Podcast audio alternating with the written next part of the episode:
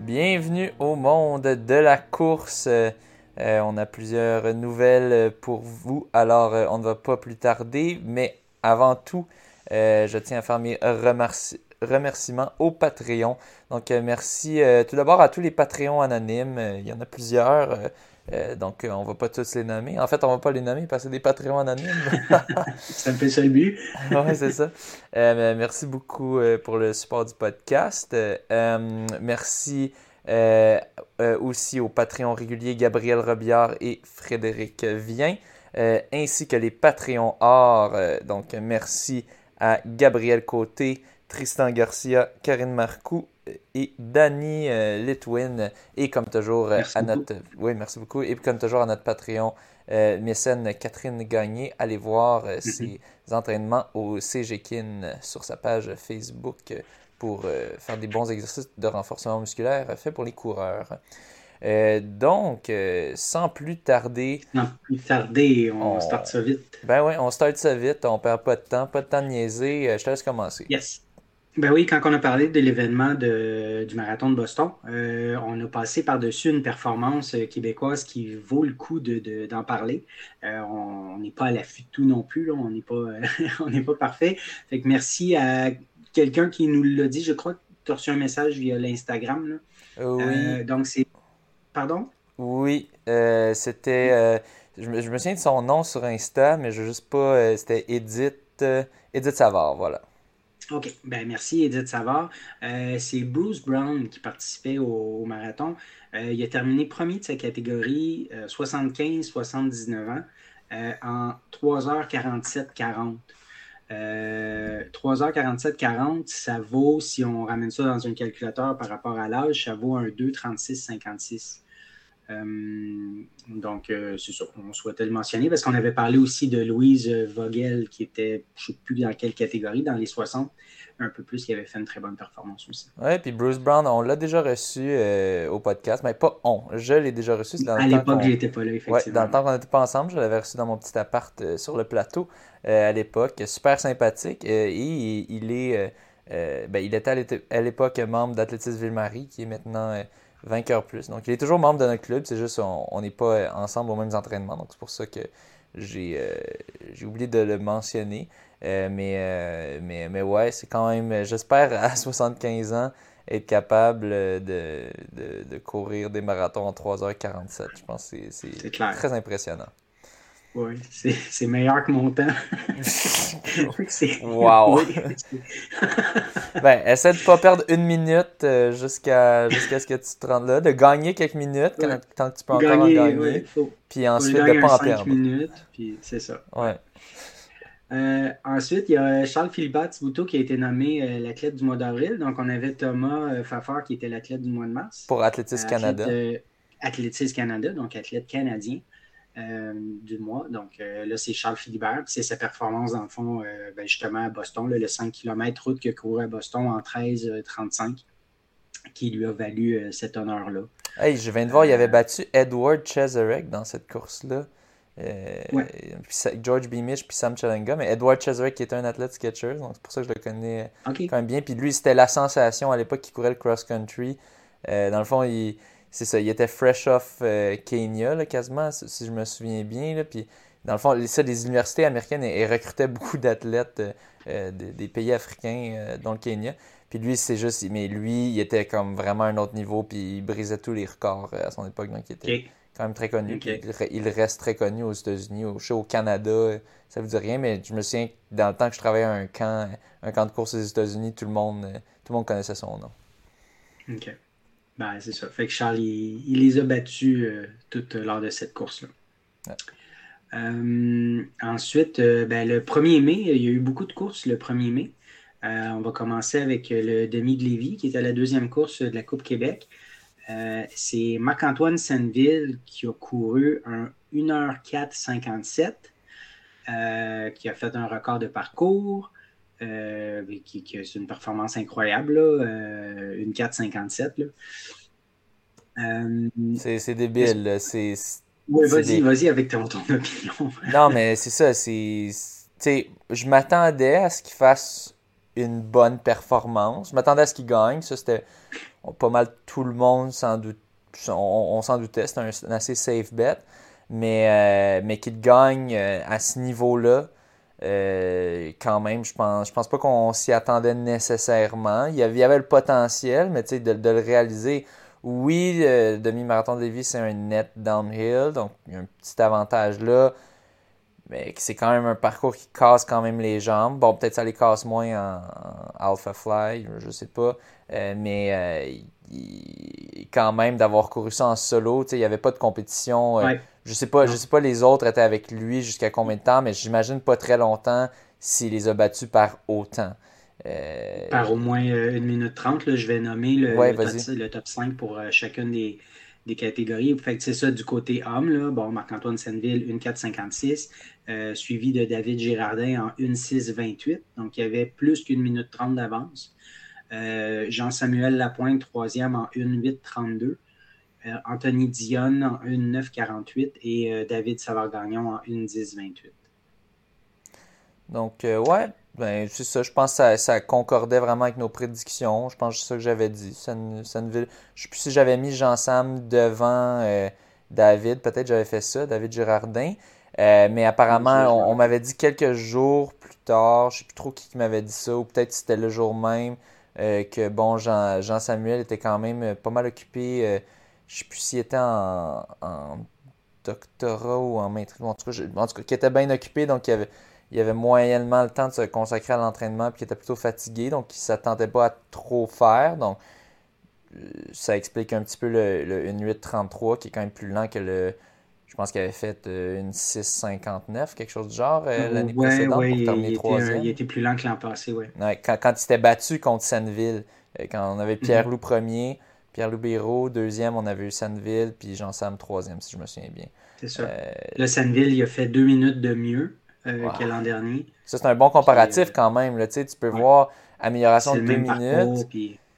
puis, c'est ça, c'est le même parcours. Euh, conditions, je sais pas, je pense que c'était pas mal bon comme ça l'était l'année ben, précédente. Donc, euh, ouais, c'est très impressionnant. Pour ceux qui n'ont pas vu la photo, assez, c'est assez cool comme photo. Là, tu le vois à la fin au finish avec le gros, la, gueule ouverte qui pousse un cri. Euh, je ne l'ai pas entendu, mais j'imagine que ça devait être quand même, euh, quand même beau à voir. Euh, ça devait être puissant. Ça devait être intense. Et il va, il va sûrement avoir un surnom. Il faudra lui trouver un surnom comme The Beast, quelque chose du genre. parce que c'est ça, il, poussait. Il y avait une vidéo qui avait circulé sur Facebook où est-ce que on le voyait juste pousser tout seul. il a juste le vélo de tête, puis là, il y a lui qui, qui pousse, même s'il est en train de gagner par beaucoup. Il veut juste essayer de faire un, un gros chrono, même s'il n'y a pas de, ben record, de, ben, de bonus de bourse ou quoi. Il y a le record de parcours, c'est sûr, avec ça.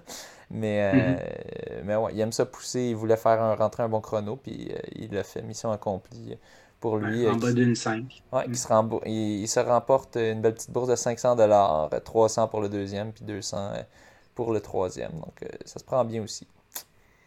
Oui, puis côté des femmes, c'est Caroline Pomerleau euh, qui, qui l'a remporté euh, en 1.17.6.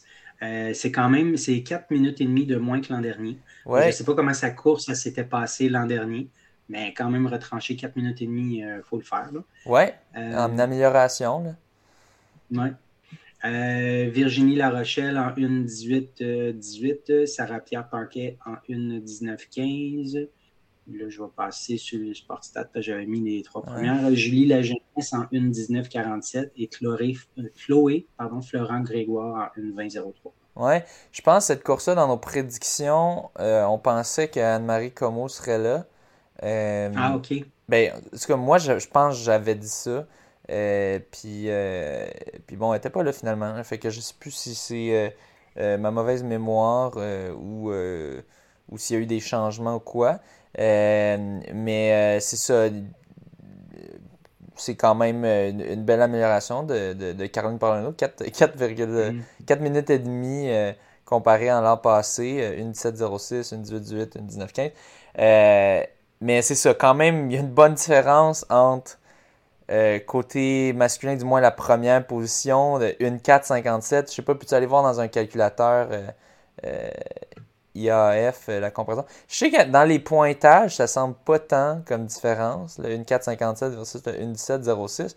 Mais je trouve dans ma. Juste au look, me semble un sub 5, c'est comme. 1,457 hommes. Ça semble assez débile. Une 1706. 994. Puis côté femme, c'était combien? Une 17 Une 1706. Une 1706. Ah, 981. Fait, fait que tu as dit chez les hommes, une 457, c'est quoi? 994. Puis c'est 981 chez les femmes. Fait que c'est à peine meilleur selon la, la, calculatrice euh, IAF. Mais bon, c'est sûr, il y a toujours un grain de sel à avoir dans ces comparaisons-là. Mais bon, on essaie, on essaie de faire des comparaisons avec ce qu'on a. Euh, puis mm. c'est ça qu'on a. Donc, euh, mais, mais je sais pas. peut-être peut-être je connais pas assez bien. ben en fait, je connais pas assez bien les, les temps féminins pour relativiser. Moi, je me je, spécialise un petit peu plus dans les temps masculins vu que c'est les temps que moi je fais, donc que je, que je peux mieux euh, avoir une idée vu que je connais un petit peu mieux mes compétiteurs, puis je focus moins. Euh, je vais plus focuser chez les gars contre qui je course que les, les filles, mais euh, ouais, bon, ben finalement, c'est quand même, quand même pas mauvais, quand même, proche de 1000. Proche, très proche des 1000.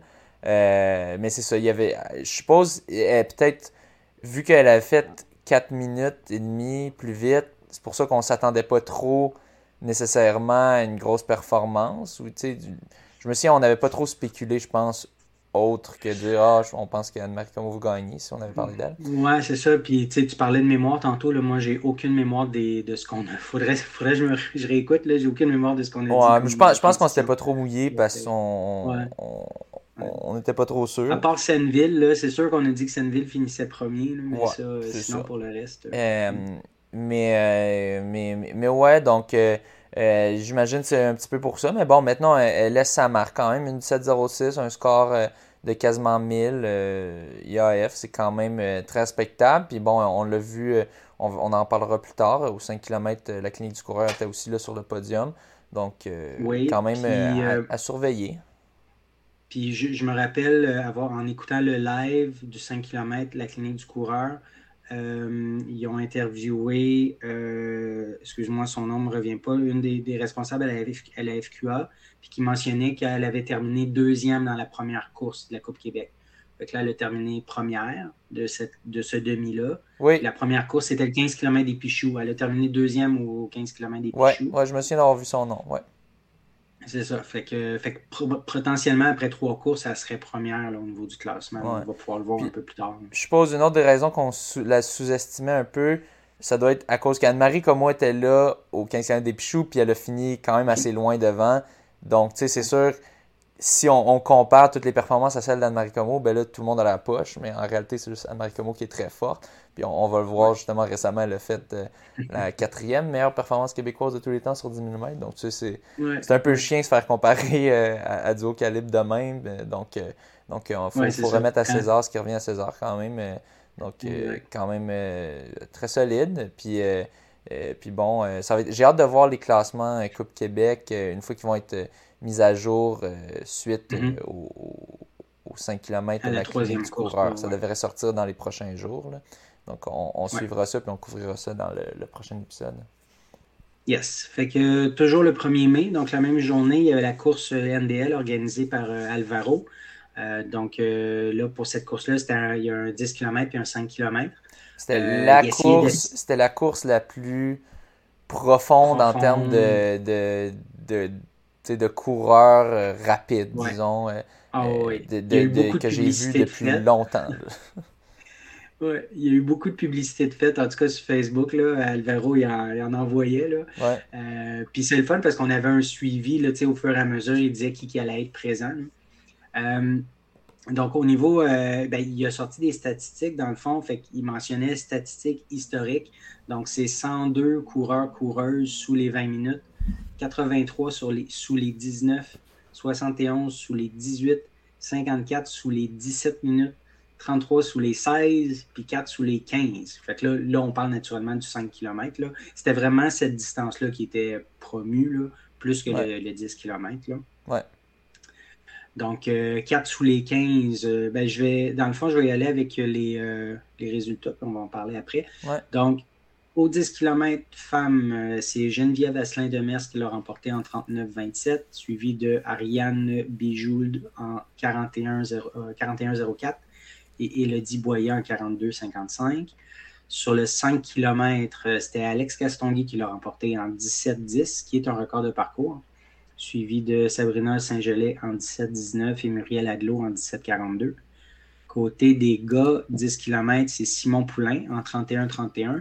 Nicolas Paradis qui a fait un 32-53 qui est un nouveau record euh, de tous les camps pour les 45 ans et plus. Donc un record 100 km route, 45 ans et plus. Est-ce que c'est record ou meilleure performance québécoise? Est-ce que tu as vérifié?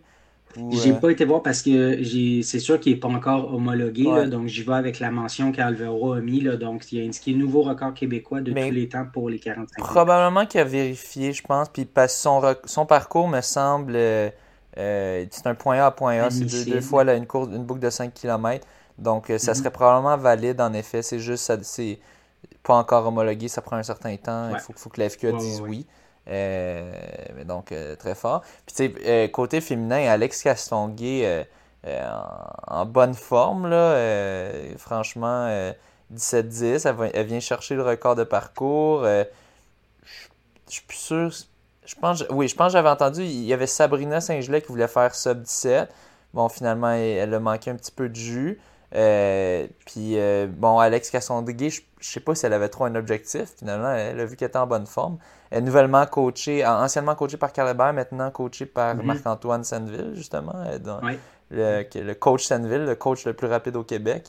Euh, mhm. Donc, euh, donc en, pleine forme quand même. Puis, très fort. puis Sabrina, je l'ai entendu dire dans toujours dans le live de, la, de, la, clinique du coureur, elle a mentionné qu'il y avait un problème avec sa puce mais je ne sais pas si le 17-19, si c'est le bon temps ou pas le bon temps, parce que ça, je, l'ai entendu mentionner qu'il avait eu un problème avec sa puce, mais bon. Euh, euh, au, au, 5 km NDL, il y a eu un problème avec les puces de tout le monde. Dans le fond. Ah oui, ok. Oui, il y a eu un, bug. Puis honnêtement, c'est bizarre. Au début, moi, il m'avait donné un temps de 14-38, je pense. Puis là, après ça, une fois qu'ils l'ont changé, il m'a donné 14-35 fait qu'il y avait de quoi qui marchait pas. Là. je pense, je pense tout le monde tout le monde avait comme un gros écart. Je pense qu'on avait tous un écart de quelque chose comme 3 secondes entre le chip time puis le, le gun time. Alors que j'étais en avant de la ligne de départ sur le matelas. Fait que c'est comme impossible ah que ça m'ait pris 3 secondes à traverser le matelas. Euh, exact. Fait que, ouais. Euh, c'est vraiment tout le monde qui aurait. Puis cette même journée-là aussi, euh, Spartstat a été sur le, cul toute une grosse partie de la journée. Ouais, Spartstat était down. C'est ça, ils ont eu des problèmes. Je pense que c'était avec le retour de plein de courses en même temps. Mais là, je sais plus si je me mélange avec Québec pendant que je te dis ça. Je vais aller vérifier. Peut-être que c'était à ben, Québec qu'il y avait eu cette différence-là avec le. Euh, OK, ben en même temps, là, moi je te mentionnais, c'est ça, Sabrina, elle avait vraiment fait mention que c'était 5 km-là, NDL, qu'il y avait eu un problème avec la puce. Euh, mais c'est ça, fait que le 17-19 indiqué, je ne sais pas si c'est le, bon temps, mais anyway, elle a fini deuxième pareil, elle a fini après Alex. Donc. Euh, ouais, puis là, euh, là ouais, je, regarde aussi au, juste au défi printemps, le, 5 km, ça me disait, c'est juste une différence de une seconde, mais c'est quand même bizarre, une seconde de différence entre le chip time et le official time. Mais si je me souviens bien, j'avais une plus grosse différence à NDL, mais ils ont comme juste tout enlevé. Euh, tout enlevé 3 secondes. Ouais, c'est ça. Il y a comme il y a pas de il y a pas de chip time, il y a juste un official time. Euh, ah, ok, ok. Fait euh, je sais pas, je sais pas s'il y avait un chip time avant puis quoi, puis là ils l'ont changé. Mais bon, je me souviens qu'initialement mon temps était comme il me semble mon temps était un petit peu plus lent, puis là il était rendu un petit peu plus rapide. comme il me semble Jérémy Brie ben, on va, on va mentionner bientôt, là, mais j'avais ben, avait dit comme 14-17, puis là, finalement, ben, vas-y avec les résultats. Oui, fait que pour le 5 km, c'est Jérémy Briand qui l'a remporté en 14-15, qui est aussi un record de parcours. Le précédent record, c'était toi qui l'avais. Hein? Je pense justement que c'était 14-38 ou quelque chose comme ça. 14-42, puis les trois oh. premiers, on a passé en dessous. exact. Fait que tu as terminé deuxième en 14-35, euh, suivi de Ben Raymond en 14-38. Les trois, euh, vous aviez un record de parcours, mais euh, tu l'as jamais eu finalement. Ben, tu l'as Je l'ai jamais eu parce que Jérémy Briand l'a eu 20 secondes avant moi. 20 secondes avant toi. Euh, mais, euh, mais ouais, donc ben, je vais raconter un petit peu la course, comment ça s'est passé brièvement. dans le fond, Jérémy Briand, il, est parti à toute allure. puis bon, il y, ben, il y avait Ben Raymond juste derrière lui, puis là, moi qui m'ai accroché derrière. Puis je dirais, après un kilomètre, on est parti vite, je pense 2,47, quelque chose du genre, à un kilomètre. C'est sûr qu'il y a une petite côte descendante qui aide au début, mais c'est quand même, euh, ça va vite. Puis, euh, puis là, après peut-être euh, rendu autour de 2 kg ou 1,5 kg, Ben commençait à lâcher. donc là, je suis passé devant lui pour m'accrocher à Jérémy Briand. Puis moi, je l'ai lâché autour de 2,5 ou 3 kilos, si je me souviens bien. Euh, j'étais plus capable de, suivre son rythme. Lui, il allait à fond la caisse. Euh, puis, c'est ça, moi, j'étais pas à ce niveau-là. Euh, et, c'est ça, finalement, je me suis accroché à la fin. Je, me suis juste dit, il faut que je continue d'aller vite, sinon Ben peut me rattraper. Puis comme de fait, il, gagnait du terrain sur moi dans, le dernier kilomètre. mais, mais quand même, j'ai fini assez fort pour, pour pas qu'il puisse me challenger euh, je me souviens, après la course, on jasait, puis il me disait Ah, si j'avais 200 mètres de plus, là, peut-être. Euh, donc, mhm. euh, c'est ça, il gagnait du terrain, mais donc, c'est au final, tu sais, j'ai pas trop de déception de cette course-là. J'aurais pas pu faire grand-chose d'autre. Jérémy Briand était juste super fort. Ben je pense que je lui avais demandé, je sais plus si je lui ai demandé dans le podcast, mais je me souviens, je suis pas mal sûr que je lui avais demandé ah, comment tu avais géré ça, cette course-là, puis il était juste comme, bah, j'ai Juste essayer de partir vite, puis de, faire un bon temps, puis de, pousser mhm. fort. Puis il me raconte qu'à la fin, il souffrait quand même. Mais, ouais. Euh, mais ouais, 14-15, c'est on l'a reçu. C'est un triathlète euh, c'est un triathlète de niveau international. Il ne faut pas trop se sentir. Euh, faut, pas trop se sentir mal de perdre contre ça parce que au, au, final, il disait lui-même quand on l'a interviewé, les, les, triathlètes de sprint et olympiques, ils, ont avantage à être forts dans la course parce que c'est souvent là que ça se décide. Donc, c'est des bons coureurs. Puis ils s'entraînent euh, en moyenne 25 heures par semaine. c'est sûr que quand tu t'entraînes cardio 25 heures par semaine, puis endurance, ben tu es, capable d'aller vite. il y en a, il y en a peut-être un petit peu qui, qui, Ça doit quand même aider un petit peu le cardio de course, de, de faire euh, autant de volume dans les autres. Euh, c'est pas facile à faire. Puis il réussit à faire ça euh, en plus que travailler à temps partiel avec l'INS. puis travailler sur sa maîtrise. Mais, d'ailleurs, il a reçu la bourse. J'ai vu ça passer sur Facebook. Il a reçu la bourse. lui, puis Jean-Simon Desgagnés aussi, qui a reçu une bourse qui ont gagné la bourse, la bourse d'études jeune athlète du Journal de Montréal. Je me souviens, j'ai appliqué là-dessus une année. Puis là, j'étais ah en tabarnak parce que j'avais pas été nominé. Puis c'était comme l'année que j'avais comme remporté plein de prix, euh, gouverneur général, ah, tout. Mais moi, je pense qu'il faut que c'est plus sur la performance, euh, cette bourse-là, euh, que sur, que sur les résultats académiques, peut-être. ben, pas, qu'ils n'ont pas des bons résultats académiques, ils ont des très bons résultats académiques, mais je veux dire, je pense que mon niveau de performance à moi était juste pas assez. Comme je l'avais eu de justesse là, au, niveau, au niveau sportif, puis c'était plus parce que j'avais eu deux bonnes sessions de suite que je l'avais eu ce prix de la, médaille du gouverneur général. Mais, euh, mais, mais, mais ouais, j'étais juste un peu, euh, un peu euh, salty de ça. Mais bon, mm-hmm. très content pour lui. Quoi? C'était un montant de 5 000 aussi? Je, pense à l'époque c'était 10 000 pour le gagnant. Oh! Là, c'est 5 000 pour, pour eux cette ouais, c'est 5 000, ouais. C'est quand même, ça se prend bien, surtout avec la petite bourse qui s'est faite ce week-end aussi le dernier week-end euh, au 5 de la clinique du coureur, dont on parlera. Oui, aussi, on va en parler aussi. ça, se prend bien. Il disait qu'il cherchait des, sponsors euh, niveau argent, mais bon, euh, du moins pour l'instant, quand même, des bourses de course sur route, ça aide aussi. mm OK, on continue. Fait que toujours le 1er mai, il y avait le marathon de Toronto. Puis là, ça, j'ai vu ça passer sur Facebook. Il y a Marianne Hogan qui l'a couru, puis c'était pas prévu du tout.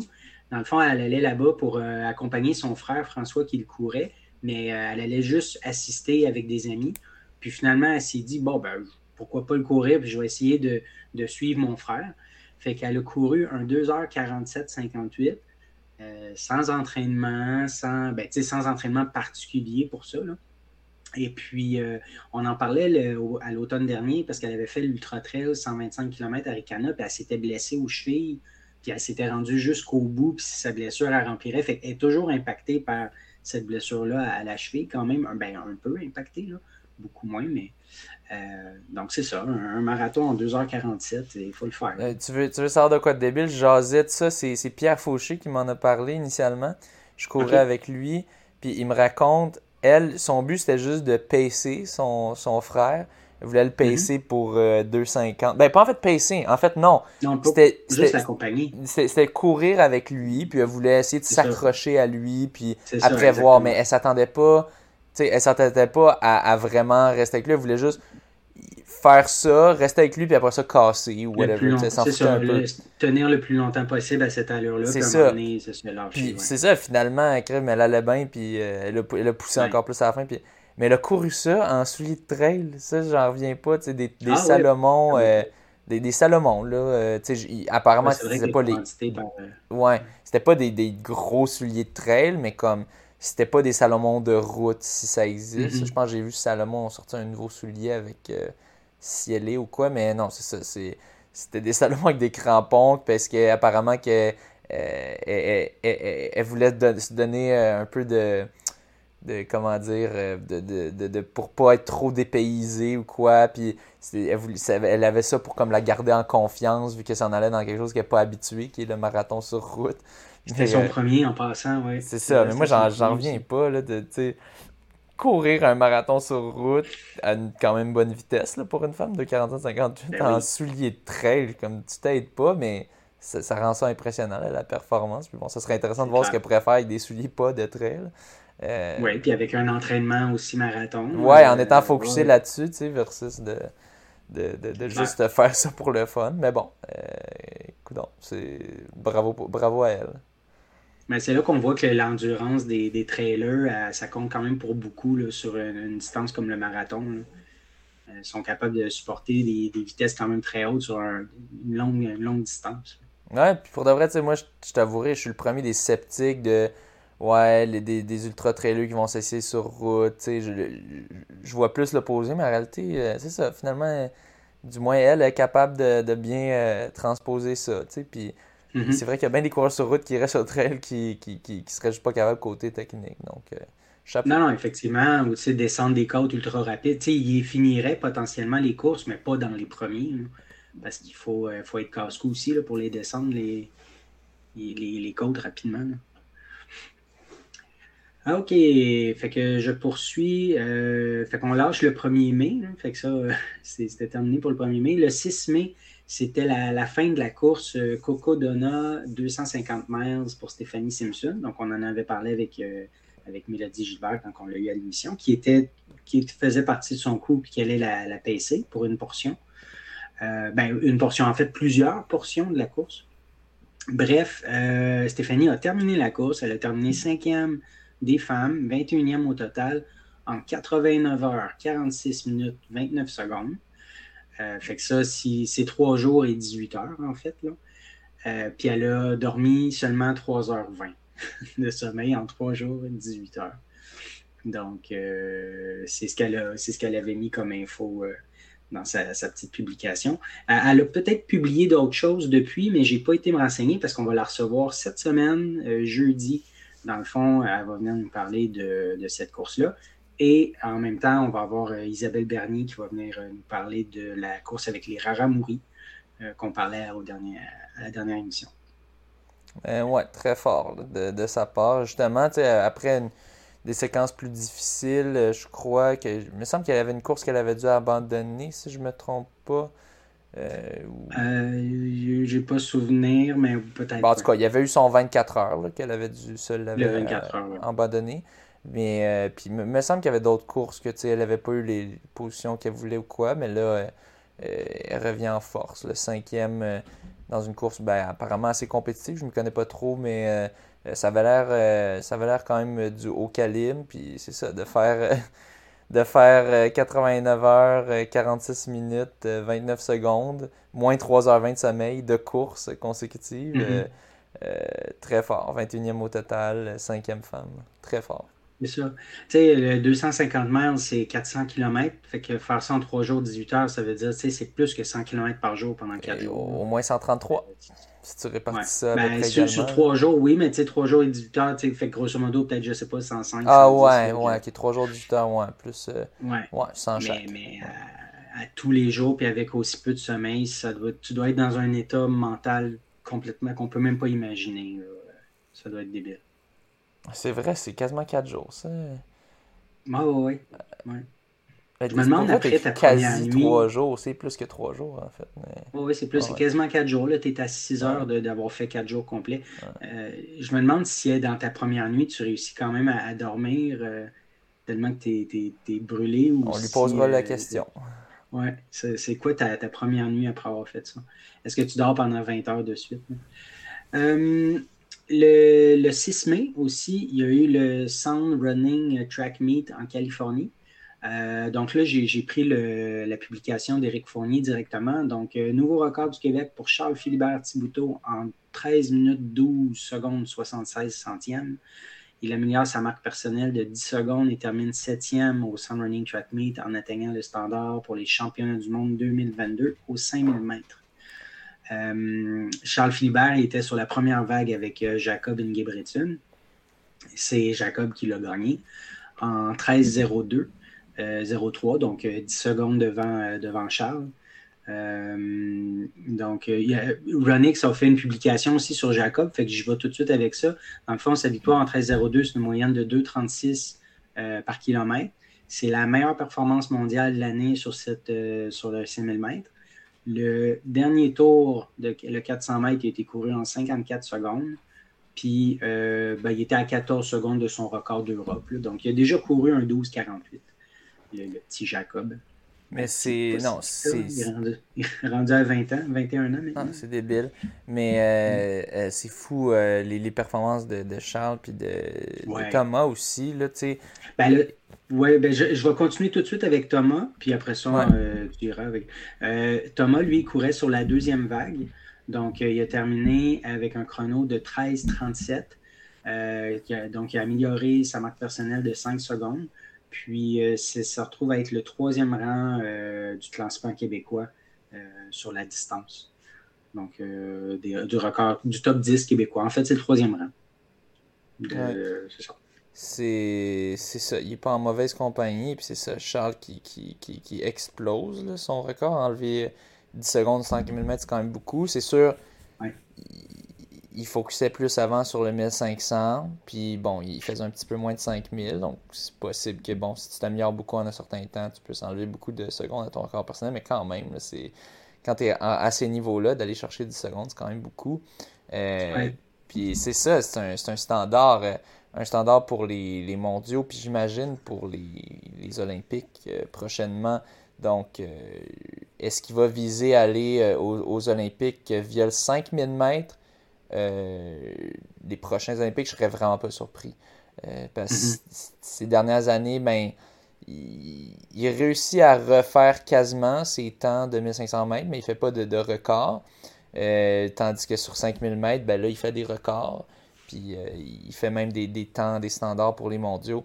Donc euh, je pense. Euh, ben, c'est sûr, il avait fait les standards pour les mondiaux pour le 1500 mètres après. Une fois que la, période de qualification pour les Olympiques était fermée. Avec, mm-hmm. avec ce temps-là, il se serait qualifié pour les Olympiques. Malheureusement, il l'a raté. mais mais c'est ça, j'ai l'impression qu'il va plus focuser sur le 5000 mètres parce que plus tu vieillis, plus tu perds de la vitesse, mais plus tu gagnes de l'endurance. Donc, euh, euh, sur, sur 5000 mètres, peut-être même sur 10 000, on ne sait pas à, suivre. Mais bon, en ce moment, son temps de 5000 mètres est, définitivement euh, du calibre olympien. puis c'est ça, mhm. Thomas Fafard qui vient améliorer son, son PB de 5 secondes. Je pense qu'il voulait un petit peu plus. Euh, il était en, excellente forme la dernière fois qu'on lui a parlé, il semblait. Euh, et euh, bon, je pense que c'est le fait d'être dans la deuxième vague qui était un peu plus lente. Je sais pas s'il avait terminé deuxième ou troisième de, cette vague-là. Ah, je sais pas. Ouais. mais, vérifier. Ouais, va, donc voir si tu peux. mais c'est ça, je pense que c'était Charles il a terminé, il a terminé septième dans sa vague en 13-12. Donc, tu sais, il y avait, il y avait quand même du monde euh, pour, pour euh, rendre la, vitesse rapide, dont euh, Jacob Ingebrigtsen qui a fait un, un, beau petit 13-02. Donc, donc, ça, je pense que ça aide quand même d'avoir un, bon, un bon field pour aller vite. Puis bon, peut-être peut-être que ça. Est-ce que Thomas aurait pu tenir le rythme? dans, cette course-là? On ne sait pas. Je ne suis, pas, suis pas au courant dans les entraînements s'il s'entraîne aux mêmes allures que Charles, mais je serais pas surpris en même temps. je sais, Charles, il peut peut-être euh, aller un peu plus lentement pour, euh, pour, pour permettre. Euh, ben, ils s'entraînaient ensemble, hein, je pense, à Flagstaff, qui ouais, me disait. Ouais, donc je serais pas surpris. Soit, soit qu'ils font exactement le même entraînement, puis c'est juste, ben, Charles en compétition est mhm. capable d'aller plus vite, ou, ou qui, qui que Charles adapte un peu son entraînement pour que ça soit un peu plus difficile. Mettons qu'il fait un tour de plus, un 200 mètres de plus dans ses répétitions, quelque chose du genre.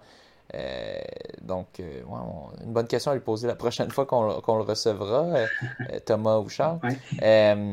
Je l'ai devant moi. Là. Thomas, il a terminé deuxième. C'est ça. Qui était, le premier, c'est Paul Ryan. Il était à 13, 34, 77. Puis euh, bon, Thomas à 13-37-16, fait qu'il était à 2 secondes et demie à peu près du, premier. Mais semble, me semble que j'avais lu une publication de lui ou de. Sinon, je sais pas c'est qui me l'a dit, mais j'avais cette impression-là qu'il avait terminé deuxième, puis que bon. Euh, le, premier avait juste eu un bon kick, mais qui avait dû. Euh, c'était lui qui avait été devant, qui avait mené pendant un, bout, quelque chose du genre.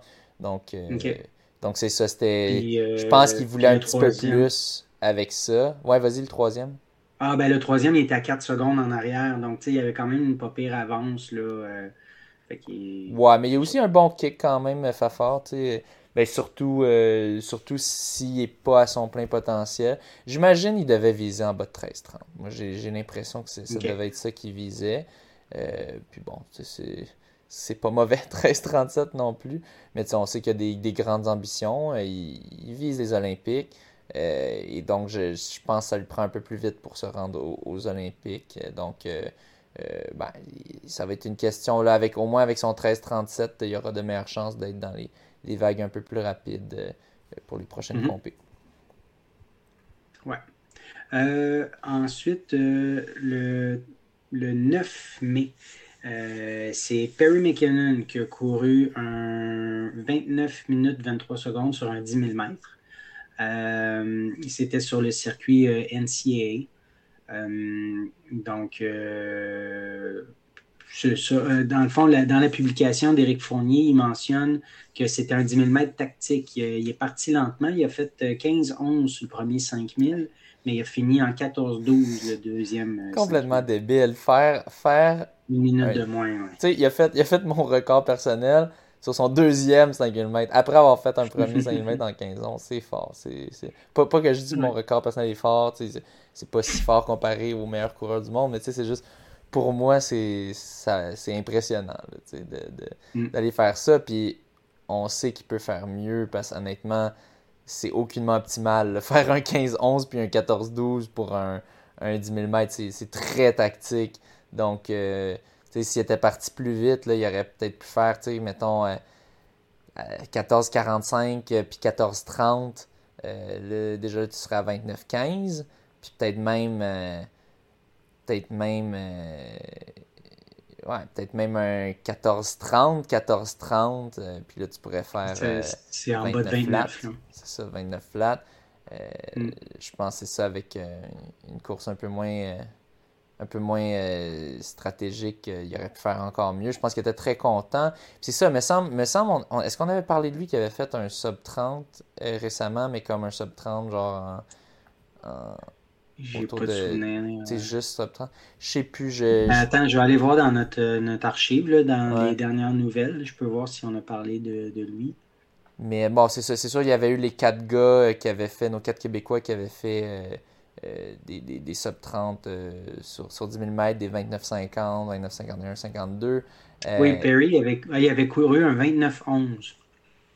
Ah! le Virginia Challenge. ok, donc c'est ça. Donc on avait déjà parlé de sa grosse perte. Là, c'est une course plus stratégique. Bon, c'est ça. C'est ça. Il vaut, il vaut 29-11, puis peut-être même plus vite.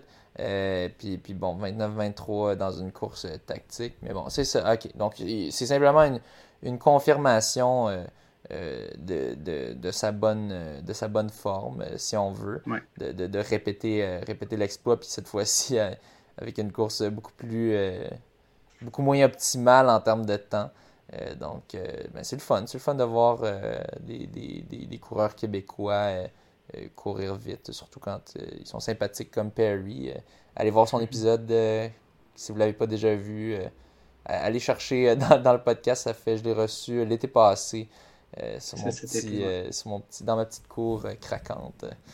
Euh, moi, je dis ça parce qu'il faut que je, refasse mon deck. Il est vraiment tout craqué. Tout ah ouais, ok, on pourra plus s'asseoir dessus bientôt. Hein. Ah, on peut plus maintenant. en tout cas, c'est, je vais, je vais, faut que je me trouve des dalles. Je cherche des dalles sur Marketplace. Si vous connaissez quelqu'un qui a des dalles à donner, laissez-moi savoir ou à vendre pas cher. Mais euh, ouais, je, je, recherche ça en ce moment pour euh, ouais, me débarrasser du bois moisi puis avoir de quoi qui, qui nécessite moins d'entretien. Parfait. Good. Euh, OK, après, on tombe au 14 mai, ben, qui était le 5 km route de la clinique du coureur. Euh, donc, euh, la troisième course de la Coupe Québec, à laquelle tu as participé aussi. donc, je vais y aller avec le top 5 femmes. C'est Jessie Lacourse qui l'a remporté en 15-48, suivi de Jade Bérubé en 16-35. Caroline Pomerleau pardon, en 16-45, Anne-Laure Ménard en 17-15 et Lauriane Lépine en 17-21. Euh, donc, Jessie la course, euh, c'était un record de parcours euh, pour son chrono de 15-48. C'est aussi le deuxième meilleur temps sur le 5 km route. Le premier, le meilleur temps étant de 15, 15 euh, minutes 16 quand même. Fait 15-48, c'est le deuxième. Émilie Mondor. Émilie Mondor. Émilie Mondor avait fait 15 minutes 16 en 2004. Euh, c'est un, des records un, des records québécois pas facile à atteindre, mettons. Ah ouais, définitivement. Là, mais tu sais, était tellement de haut niveau. Là, va, donc voir dans, va donc voir dans la calculatrice que ça donne 5, ce temps-là. Euh, en termes de score. On va voir le, temps de Jessie, 15-48, puis le temps d'Emily Mondor, 15-12. Euh, je, serais quand même curieux de voir. Elle, était, c'est juste débile, elle, était comme ultra forte ben, pendant une brève période de temps parce qu'elle elle est morte dans un accident euh, de tour à, son pic quasiment. Mais elle était juste tellement forte comme à une époque où est-ce que les temps n'étaient pas si rapides. En fait, c'était une période morte, je pense, de la course, là, 2004. Là, euh. Elle était allée aux Olympiques en 2004, justement. Euh, je ne me rappelle plus sur quelle distance, puis c'était où en 2004, mais elle avait participé aux Olympiques. Euh, c'était, ça donnait 1140 points pour Émilie Mondor, puis 1072 pour Jessie. 1000 1112 pour Jesse?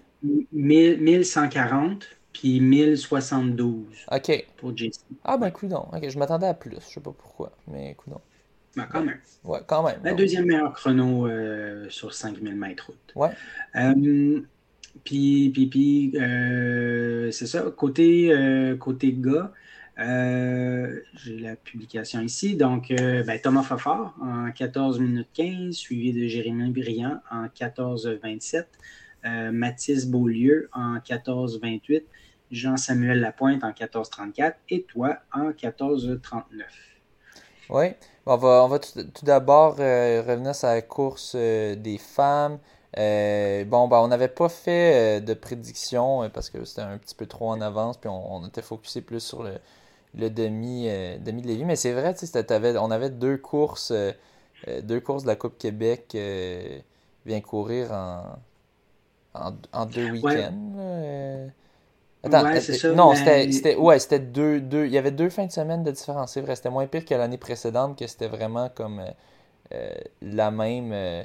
C'était vraiment une, semaine de différence. Donc cette fois-ci, ils ont mis deux semaines entre. C'était plus faisable s'il y en a qui voulaient double dip, aller faire les deux. mais, mais ouais, bon, Jesse la course, je pense que tout le monde savait que ça allait être qu'elle allait remporter. Elle l'a remporté l'année passée. Euh, puis euh, du haut calibre. Euh, puis Jade Bérubé, je te dirais, j'aurais probablement mis, mis comme deuxième. Bon, c'est facile à dire avec le, recul, mais tu sais, elle est quand même très forte. Là. Elle a été. elle a représenté le, Canada. au, championnat, je pense que c'était les, les NACAC de, cross-country. donc, ouais, puis ensuite ça, ben, Caroline Pomerleau euh, qui, confirme euh, qu'elle n'est pas là pour niaiser. Elle termine, euh, mm-hmm. termine pas loin derrière Jade Bérubé.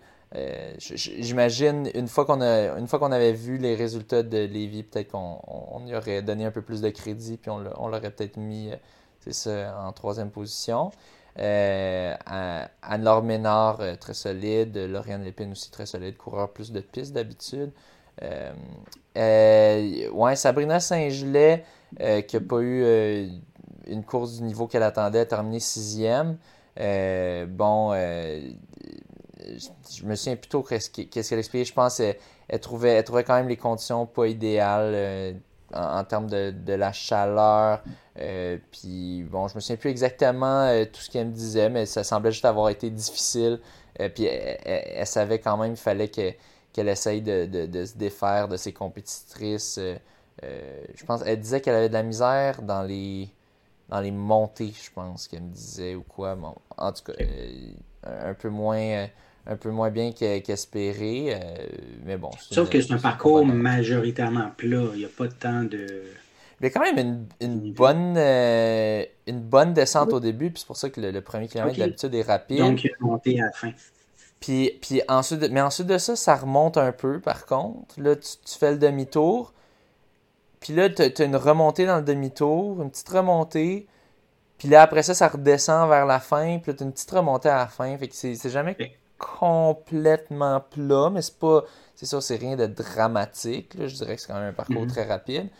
Mais tu sais, c'est pas parfaitement plat. Je pense que ce qui aide aussi à le rendre rapide, ben, c'est que c'est tout droit.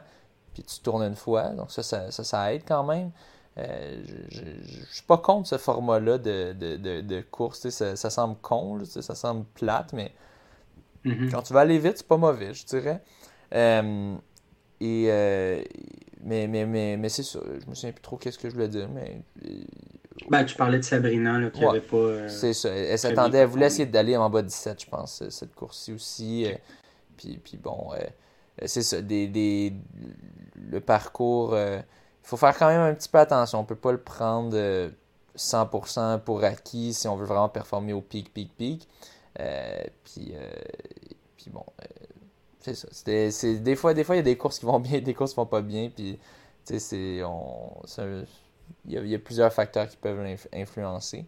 mais c'est ça. Jesse la course qui est allé chercher le, le, record de parcours. Puis c'est ça, les bourses, c'est drôle. Là. Moi, j'avais j'avais vu nulle part, peut-être que je regardais pas assez, mais j'avais aucunement remarqué les grosses bourses qu'il y avait. moi, dans ma tête, c'était juste le 500, 300, 200 de la FQA. Ben, de la FQA, je pense que c'est quand même eux qui offrent les bourses, mais bref, c'est des bourses réservées aux personnes affiliées avec la Fédération québécoise d'athlétisme, euh, donc qui sont euh, ce qui les rend éligibles au championnat québécois. Euh, mais donc, dans le fond, ils avaient des grosses bourses ouvertes que dans le passé, ça aurait pu être des, des, coureurs internationaux qui se battraient pour, mais là, il n'y en a toujours pas vraiment, des, des, coureurs internationaux. C'est ça, 2000 dollars pour la première, 1000 dollars pour la deuxième, 400 pour la troisième, 200 euh, la quatrième, puis 100 pour la cinquième. Euh, c'est la même chose du côté des hommes. C'est des belles bourses qu'ils ont réussi à aller chercher. Donc, c'est chapeau quand même aux organisateurs d'aller chercher des, des, grosses bourses de même. Puis c'est ça, je comprends un peu pourquoi ils, réussissent à. C'est quand même. Je sais, je sais qu'Alvaro voulait beaucoup euh, euh, avoir le titre de, de, de, championnat, redevenir hôte des, des championnats provinciaux. Puis bon, c'est ça, il, il, manque, ça manque de courses, euh, de, de courses de la Coupe Québec vient courir à Montréal. Mais c'est sûr, quand Mhm. tu fais face à de la compétition de, de grosses bourses de même, qui est un des gros facteurs décideurs pour savoir euh, qui va être l'autre des champions québécois, parce qu'au final, si tu mets des bonnes bourses, tu vas attirer euh, des athlètes de haut niveau. Mais regardez, ils ont réussi à faire euh, sortir Jesse, de, Jesse la course de la track, puis Thomas Fafard de la track. Euh, donc, euh, c'est des athlètes qui généralement restent tout le temps sur piste parce que leur but c'est les Olympiques. Mais bon, si c'est pour avoir euh, des bonnes bourses qui les aident à, à rester focusés sur, sur la course, ben, ils vont venir, ils vont venir chercher l'argent. Je pense que c'est Thomas Favard, justement, récemment, qui a fait un- une publication, puis qui il mentionnait c'est le fun les courses sur route avec un, un signe, un emoji dollar, parce que c'est quand même fait un 2500 euh, facile, entre guillemets, parce que pour lui, tu sais, il a, fi- il a fini, euh, là je vole le punch, mais il a fini autour de 14-15, puis euh, euh, finalement, tu sais, lui, il, ben, il avait fait 13-37 euh, euh, quel- une, une, une ou deux semaines, une semaine plus tôt. Une semaine avant, ouais. Ouais, donc tu sais, il savait, qu'il valait plus. Et au final, c'était juste un sit and kick pour lui. Mhm. Mais, mais c'est ça, c'est le fun d'avoir des belles bourses. euh, puis, tu sais, au Ouais. final, je pense que c'est un des grands facteurs décideurs, là, outre que, ben, est-ce que ton parcours est bien mesuré, puis euh, euh, est-ce que tu, vas, être capable d'offrir de quoi, des entrées pour les élites, puis tout ça. Mais bon, c'est une super organisation. Là, aussi, le, le- le 5 km de la clinique du coureur, puis bon, ils, méritent quand même leur, euh, place en tant que, hôte des, des champions québécois avec tout ça. Puis bon, ils ont ils, ils m'ont un peu acheté en, m'offrant une chambre d'hôtel euh, au, à l'hôtel Entourage sur le lac. que C'était drôle, tous tous les athlètes élites qui ont été invités là, on avait tous la même réaction. On était comme Ah, t'as-tu vu la chambre? C'est malade. C'est, Ah, c'est bien ah, je me souviens, je suis rentré dans la chambre. Tu sais, je, je m'attendais, j'avais pas vraiment googlé la place. Tu sais, je, savais que ça avait l'air fancy, un hôtel 4 étoiles. Puis là, tu sais, j'ouvre la porte de la chambre. Puis là, j'ai juste poussé un tabarnak. Tu sais, c'était comme. C'était- Tu sais, j'avais un. Une, en- en tout cas, une table, des belles chaises. euh, Il y avait un, un lit king, euh, deux télés, une, une devant le lit. Non, en tout cas, c'était. Bien fancy, une belle vue sur le lac. Donc, euh, ben, très cool quand Cool. on est capable euh, euh, d'offrir ça euh, pour, pour, pour les athlètes élites. Donc, euh, c'était Ouais. bien apprécié. Ouais, la, la, la clinique du coureur doit mettre quand même un bon budget là-dedans, là, parce que Ouais. pour avoir ces bourses-là, Ben, ils, Euh, sont des- capables d'aller chercher ça chez des commanditaires. On, on voyait, on Oui. voir, OK, pour le, le 2000 de Jess Lacour, c'était par euh, PCN Physio. Euh, le 1000 Mm. euh, de, de la deuxième position, euh, la boutique du lac, euh, ben, qui est, je crois, je sais pas si ça appartient à la clinique du coureur ou quelque chose de genre, ou si c'est affilié, parce que je sais que c'était remis par Isabelle Dumais. En tout cas, je suis pas trop sûr, mais euh, euh, bref, tu sais, ils, ils ben, ils, ont- ils sont, ils sont fait aller le Rolodex là, de cahiers de contact. Ils ont des bons contacts, puis c'est ça, chez les hommes, je pense que c'était Toyota qui offrait la bourse euh, de 2000. Donc, euh, euh, sais, au final, c'est ça. Ils font, ils ont réussi à trouver, euh, ils ont des bons contacts, puis aussi, il y avait quand même les- des bonnes bourses de leur part. Je pense que les bourses de 500, 300, 200, je pense que ça vient d'eux directement. Euh, c'est pas la FQA, je pense, qui les donne. Je pense que c'est vraiment eux. Euh, puis la FQA, elle, elle, fait juste comme. euh, ben, elle fait rayonner l'événement, puis elle fait que nous, on en parle dans notre podcast, puis des choses comme ça, en étant les championnats Mhm. provinciaux. tu sais.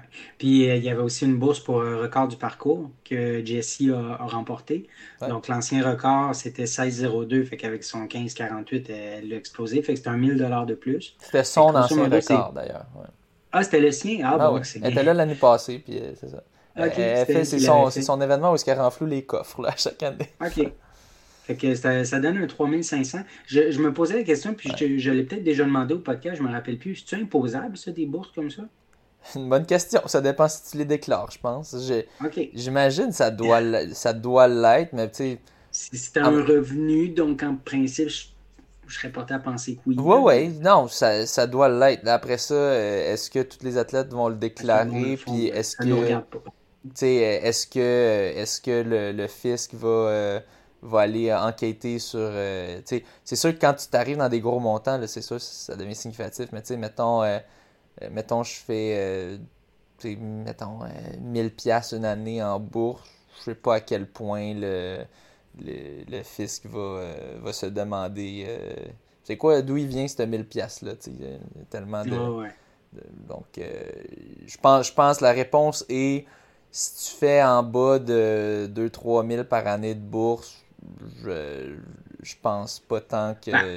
ça va être imposé. Euh, mais euh, si t'es. Si, t'es- si- au final, il faut que tu déclares que tu es athlète professionnel, je pense, pour te faire imposer ça à un certain point. tu sais, je- euh, en fait, je fais pas Ben, mes impôts. Moi, j'ai un, j'ai un comptable qui fait ça, le comptable de mon père. Donc, tu sais, moi, je réponds aux questions qu'il m'envoie, puis c'est ça. là. Mais euh, j'ai. Non, mais moi, je portais à penser que tout revenu euh, suite à un genre de travail. Ah, en théorie, devrait être imposé à bout. déclaré. Oui, oui, oui. En, ça. en Mais théorie, bon, c'est sûr que c'est des revenus imposables parce ben, j'imagine, parce que c'est des revenus. Euh, Tu sais, c'est ça. Ce qui peut, ce qui peut arriver, c'est que, mettons, tu la clinique du coureur ou un autre qui met dans ses dépenses, dire, ben, j'ai donné 10 000 piastres de bourse, lui, il met ça dans ses dépenses, puis l'impôt se revient de bord, puis il ne voit pas le, ce 10 000 de revenus-là à quelque part chez des athlètes. Fait que là, il pourrait fouiller, mais regardez ce qu'ils font. ben, je pense qu'ils ont des plus, gros, des plus gros cas de fraude à gérer. Oui, c'est ça. Ils, ont- ils doivent concentrer leurs efforts sur d'autres choses. C'est ça, ils ont- ouais, avec toutes les histoires qu'on va sortir là, de, de, ça, de, de, de fraude et tout ça, je pense que c'est- comme euh, des, des cas qui vont qui ont pas trop le temps de, de se pencher dessus. Non, donc, c'est euh, ça. c'est ça. Ouais. Euh, moi, je, je regardais euh, ce, ce matin-là, euh, je, je me suis réveillé un peu plus tôt pour regarder le live. là. Euh, c'était le fun. Fait que dans le fond, c'était. Ouais. euh, ils ont demandé à Eric Fournier de faire l'analyste. avec Olivier Puis, Roy-Barjon, ouais. Avec, ouais, c'est ça. Puis je l'ai trouvé très bon pour de vrai. Là, il- sur ses publications Facebook, il démontrait qu'il était comme pas trop certain. Mais non. T'es pas certain de quoi? trouvé- Ben, tu sais, il, était, il semblait pas être très confiant en lui, je dirais, là, tu sais. euh, mais en même temps, c'était peut-être la première fois qu'il faisait ça, puis tout. Mais moi, je, je trouvais qu'il avait l'air d'un naturel, puis euh, ça, ça a bien été. Il était bien préparé, là. Il avait ses, ses papiers, là, euh, ses petits cartons à la Guillaume Lepage, là. Fait que, euh, c'est ça, non, il, il était... Je l'ai trouvé bien bon. C'était le fun à regarder, là, tu sais, dans le fond, c'était Jérémy Briand, là, qui était en avant, puis dans ses pieds, en arrière, il y avait Thomas, puis tout de suite en arrière, il y avait Mathis euh, Beaulieu. Euh, Mathis Beaulieu, c'était drôle parce qu'on n'avait aucune idée c'était qui. Euh, sur le live, là, il y- il y avait personne qui savait c'était qui. Là, il y a du monde Il qui a été inscrit dernière minute complètement, tu sais, fait qu'il était pas dans... Ah il, il- ben, je sais qu'il était était liste, euh, la liste qui était envoyée à la dernière seconde, euh, de, de- qui nous envoyait peut-être le jeudi ou quoi, là, des, des, des athlètes élites. Mais c'est ça, il n'y avait pas son bib spécial, puis son nom était même pas bien écrit, c'était écrit Ben non. Mathis Beaulac. Exactement. Donc, euh, dans, sur Sportstats, ce qu'on a vu, c'est ça, c'était Mathis Beaulac. Fait que là, dans le live d'un commentaire, le monde nous dit, ah, ben, c'est Mathis Beaulac. Puis là, il y en a un qui a dit, non, c'est Mathis Beaulieu, mais ça a comme passé un peu inaperçu. Fait que là, on- il s'est fait appeler Mathis Beaulac tout le temps. Puis, euh, fait que c'est ça. Puis moi, plus tard dans la journée, j'ai cherché, puis effectivement, là, c'était Mathis Beaulieu. Puis, euh, C'est-tu standard, pub- Beaulac, comme nom de famille? Pardon? Beaulac, c'est-tu standard? T'as-tu déjà entendu ça? Ben, ça existe. Il existe un Mathis Beaulac euh, sur Facebook qui semble être euh, un ben, coureur ou triathlète. Là, Ah ouais? Je ne sais pas. J'ai En vu plus? qu'il était dans les amis de Carl Hébert. Là. Fait que Carl Hébert il était bien que tout le monde là, sur Facebook. Là. Fait que, euh, non, c'est ça. Fait qu'il existe un Mathis Beaulac, mais lui, c'était bien le Mathis Beaulieu. Euh, triathlète, euh, il avait déjà couru en bas de, de 15 minutes un 5 km. Mais Paul Euh, bat pas beaucoup en bas de 15 minutes, par contre, je pense.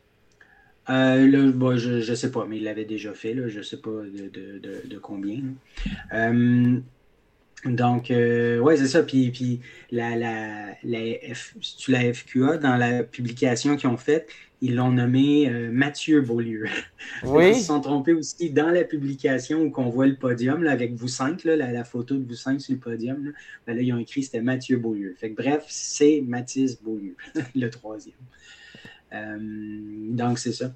Puis euh, finalement, ben, je, je- je me posais la question, mais j'ai su que tu pas la réponse, mais devant le podium, ils mettent une bûche avec des cornes.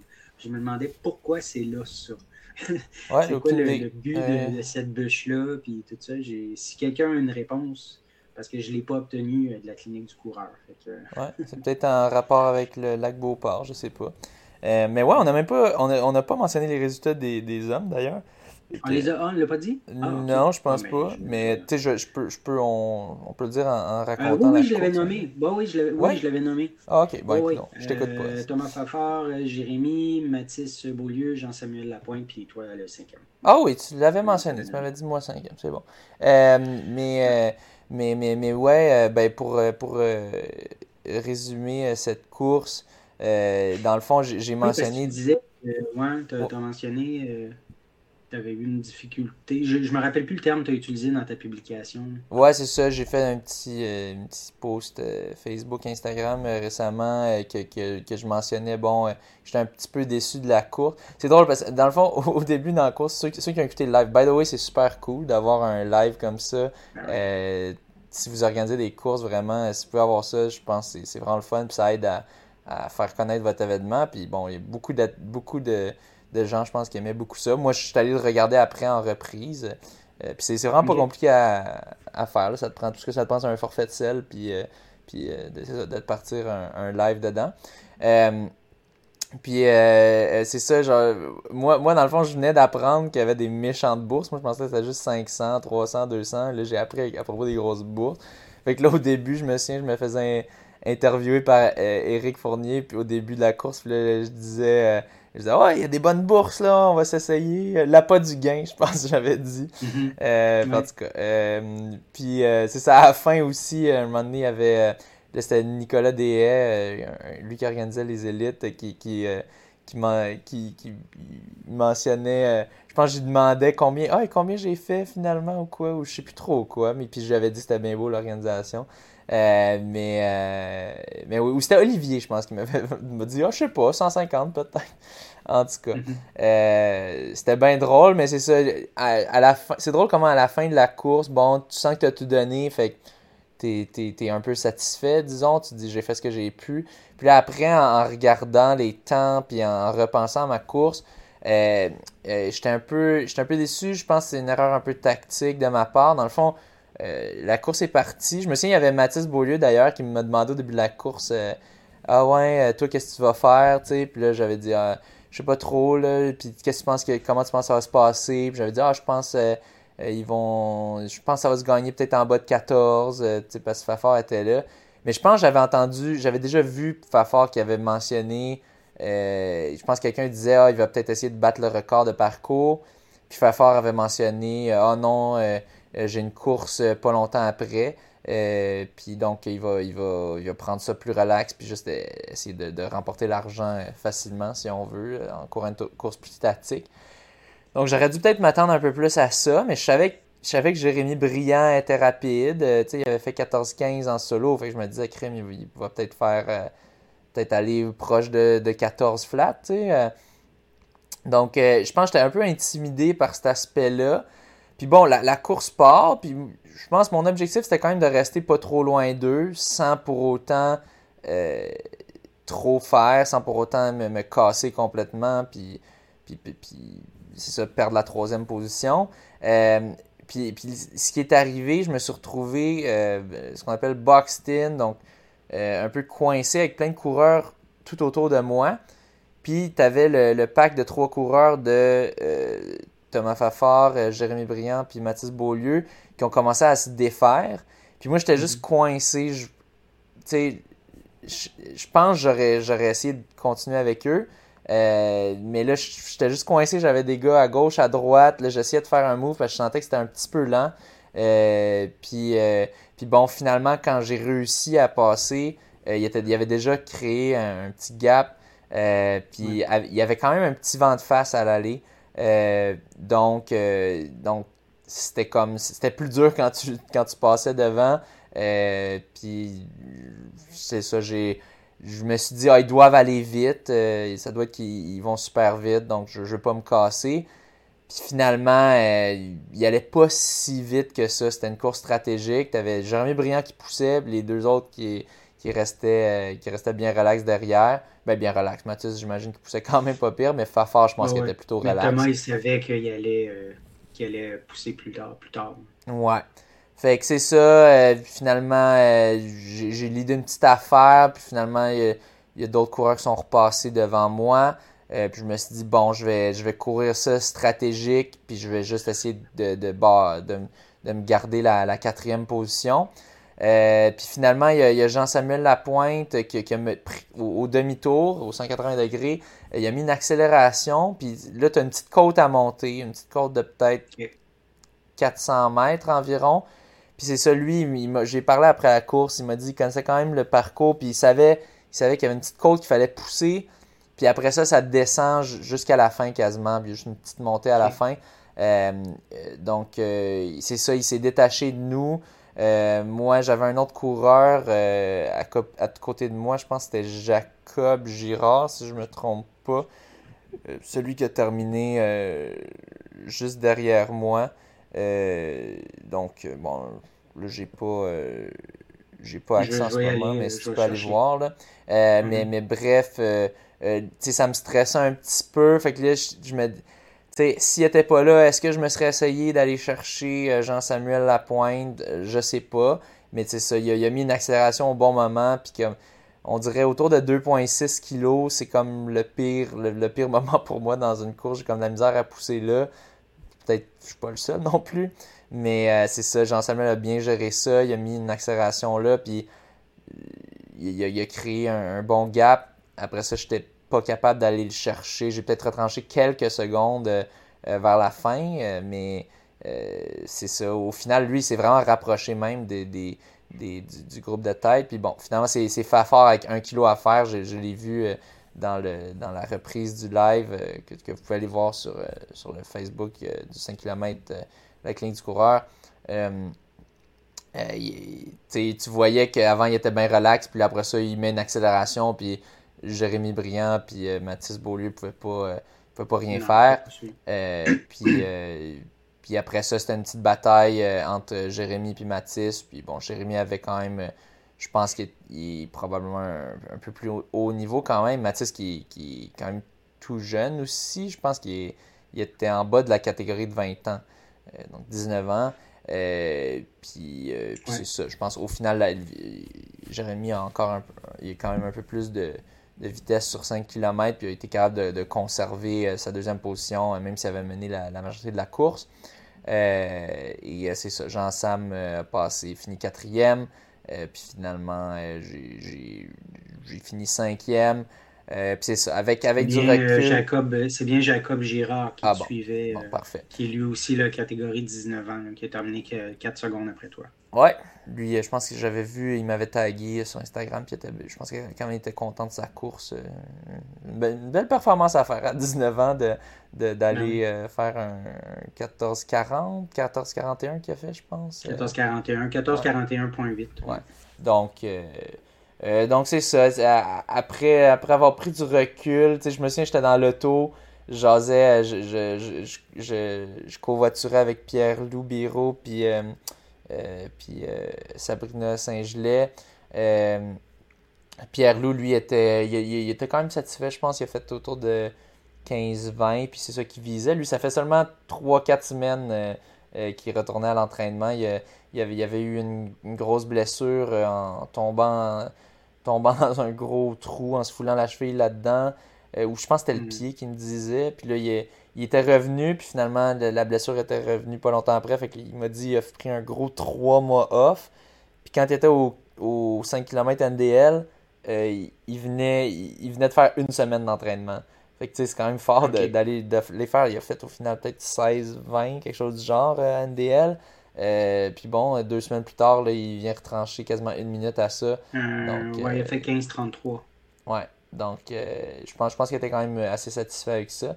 Euh, mais c'est ça, je me souviens dans l'auto, euh, euh, je, me disais, ah, tabarouette, je pense que j'aurais dû aller avec eux, j'aurais dû courir avec les meneurs. Puis c'est ça, j'ai j'ai comme été un peu intimidé par le fait que Jérémy m'avait vraiment eu par beaucoup à la course précédente, au, 5 km NDL. Puis c'est ça, je pense que c'est une erreur de, trop se laisser intimider. C'est sûr, tu veux pas faire l'erreur non plus de, de, partir trop vite puis de casser. Mais je pense, dans mon mindset, j'étais comme trop intimidé par lui, puis euh, Fafard, que je, savais que Fafard, j'avais pas vraiment de chance contre lui, puis Brillant, pas beaucoup non plus, mais tu sais, au final, en regardant le chrono, j'ai fait un chrono plus rapide l'année précédente au 5 km de la clinique du courage. J'avais fait 14-22 ou 14-21, euh, tandis que lui a fait 26 ou 27. Euh, puis c'est ça, parce que ça a été une course qui était trop lente au début, puis après ça, c'était impossible de, d'aller chercher tant de temps, euh, d'aller assez vite à la fin pour euh, retrancher ça. Euh, mm. Donc, c'est ça, un peu de déception. Il y a aussi, pour de vrai, ça, j'arrêtais pas de chialer sur ça quand, quand j'étais là-bas. J'avais une grosse fatigue accumulée de un de mes, mes six week-ends de suite. Ben, c'était mon sixième week-end de, course de suite.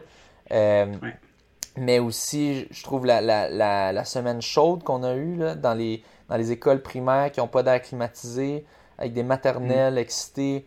Euh, pour de vrai, c'est pas reposant en soi. Puis je manquais de sommeil euh, ces, ces, ces soirées-là. Je pense que peut-être c'est la chaleur qui me réveillait le matin ou quoi. Ou si je me couchais tard. Tout ça. Je m'aidais pas. Là. Mais bref, euh, mm-hmm. j'étais comme vraiment fatigué. juste fatigue. pas, pas moyennement musculaire, peut-être un petit peu mais juste fatigué, fatigué. Donc, c'est ça, une, combinaison de choses, de facteurs. Je pense que je vaux quand même mieux. Euh, mais bon, là, je me prends, je me prends un petit peu de repos. puis, je vais peut-être probablement m'essayer sur 5000 mètres à la soirée Rouge et Or, qui, sert aussi de championnat provinciaux. Donc, le standard, c'est 14,08. je ne sais pas si je peux aller le chercher, je pense pas, mais bon, je vais, je vais, je vais quand même m'entraîner puis, puis voir ce que je peux faire. Puis, euh, au pire. Ça, c'est le bien le, c'est le 5, ju 3 juin. 3 juin. vendredi, vendredi soir. Donc, en espérant qu'il y aura un live stream pour cet événement aussi. Souvent, il y en avait pour la soirée rouge GR. Donc, euh, ça, serait cool qu'ils peuvent faire ça. Euh, cool. Mais ouais, belle, belle, belle organisation, somme toute. Belle organisation d'Alvaro aussi. Là, en passant, on ne l'avait pas mentionné, mais c'était très bien organisé, le, le, 5 km NDL. Mais c'est ça, c'est quand, tu compares les, bourses offertes, c'est quand même pas des mauvaises bourses à NDL non plus. Mais c'est ça, des, bourses de 2000 puis de 1000, c'est dur euh, à les topper quand même. C'est ça, fait que là, tu sais, dans le fond, toi, tu as eu le week-end de NDL, puis le week-end euh, de la clinique euh, du coureur, mais on n'a pas parlé de ce que tu as fait le week-end du 7-8, là, je sais plus c'était quel jour, le 7 mai ou 8 mai, tu es allé.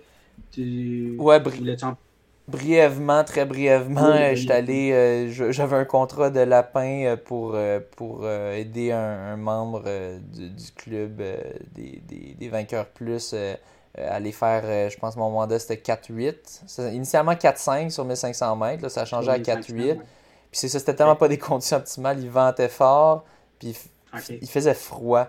Puis tu sais, comme 7-8 degrés, puis pour, pour du 1500, c'est pas optimal. Tu veux quand mm. même qu'il fasse assez comme confortable. Là, même s'il fait chaud, c'est pas si grave que ça, parce que ça dure pas très longtemps comme course. Euh, puis finalement, j'ai fait ma pire job de pacing à vie. J'ai déjà eu des contrats de lapin, mais euh, j'ai rarement autant euh, été mauvais que cette fois-là. Probablement, j'attribue un peu ça au fait que je fais pas beaucoup d'entraînement de piste. Là, j'en refais un petit peu, mais, mais ouais, je pense que je suis parti. J'aurais dû faire des, des 66 au, 400 mètres pour arriver à 4-8. Euh, finalement, j'ai fait 64 euh, au premier, mais bon, ça c'est parce qu'il a fallu que j'accélère pour passer devant parce que les, gars partaient quand même assez vite. Puis là, après ça, j'étais comme, oh mon dieu, c'est trop vite, 64. Fait que là, j'ai full ralenti. Euh, puis finalement, là, les deux autres gars qui, essayaient de faire des bons temps, ils sont passés devant moi. Puis là, oh, ils font trop vite. Finalement, je regarde mon chrono. Non, c'était moi qui avais vraiment trop ralenti. puis là, après ça, je suis repassé devant pour me les mener encore un petit bout pour les aider. Puis euh, après ça, euh, euh, après ça, je les ai laissés passer vers la fin. J'ai regardé dans moi voir s'il y avait d'autres personnes à aider. Non, puis là, j'ai juste. j'ai fini fort. J'ai fini en. J'ai fait un petit sprint pour essayer de battre le troisième. J'ai fini en 4-11. Puis après ça, je courais un 3000 mètres que j'étais censé racer. puis bon, j'avais le, un des gars que j'avais pacé, qui, qui, me paissait pour cette course-là, qui, qui, faisait le lapin. puis initialement, c'était 8,30 qui était visé. J'ai dit, oh non, change-moi ça, on va viser plus 8,45, tu sais. Puis, euh, finalement, j'ai fait 8,47. Il m'a mené tout ça pour un bon 1200 mètres. Donc, euh, euh, c'était ça. C'était quand même. Mais c'était-tu en, mode, en mode compétition contre d'autres mondes, ton 3000 ah ben finalement j'avais quand même de la pas pure compétition. Il y avait, il y avait des gars dans mon derrière pendant un bon bout. même un petit bout, il y en avait un devant. Euh, puis il y avait mon lapin, donc c'était quand même pas si pire. Euh, c'était mieux que je m'attendais. Je pensais être tout seul pour mettre la course, finalement il y avait du monde, donc c'était le fun. Euh. Ok, mais c'est toi qui l'as remporté. Ouais, ouais, ouais, mais c'est. C'est ça. C'était. Pour de vrai, si j'avais pas eu le contrat de lapinage, je pense que j'aurais pris ça plus relax ce week-end-là. ouais, je comprends. Ouais, c'était. C'est ça. Good. Fait qu'on poursuit. Donc, euh, le, toujours le, 14... Oui, on est toujours le 14 mai. Euh, on en j'en, avais parlé à l'émission précédente. dans le fond, le championnat canadien 10 000 mètres à Burnaby. on avait là-bas Anne-Marie Como, Elissa Legault, puis Charles Philibert Thibouteau pour le 10 000 mètres sur piste. donc, Anne-Marie a fait un 33-13 c'est un PB. Son ancien était de 33,46, fait qu'elle a retranché 33 euh, secondes. Euh, Elissa Legault, elle a fait un 33,19. Elle, son ancien, c'était 34,21, fait qu'elle a retranché 1 minute 2. Euh, ça se retrouve à être les, les performances, la quatrième et cinquième meilleure performance féminine québécoise sur le 10 000 mètres. Tu sais, tu dis son ancien c'était 34-21, qu'elle avait fait il y a quelques semaines. Je pense dans le dernier épisode, je pense que j'en parlais, ah que, que je mentionnais que je, je me disais, elle devait pas être trop satisfaite avec ça. Puis comme de fait, quand on a vérifié dans, une publication, elle mentionnait ça. Euh, mais euh, mais c'est ça, je pense que on, voit un peu plus son vrai potentiel avec ça. C'est un peu plus des temps comme ça qu'elle visait. Puis là, c'était le fun parce qu'elle avait Anne-Marie Como avec qui elle pouvait euh, travailler pendant le 10 000 mètres. Donc, je pense que les conditions étaient somme toute assez bonnes. Donc, c'est des, bonnes performances des deux Québécoises, très fort. Performance numéro 4 et 5 de tous les temps euh, au Québec.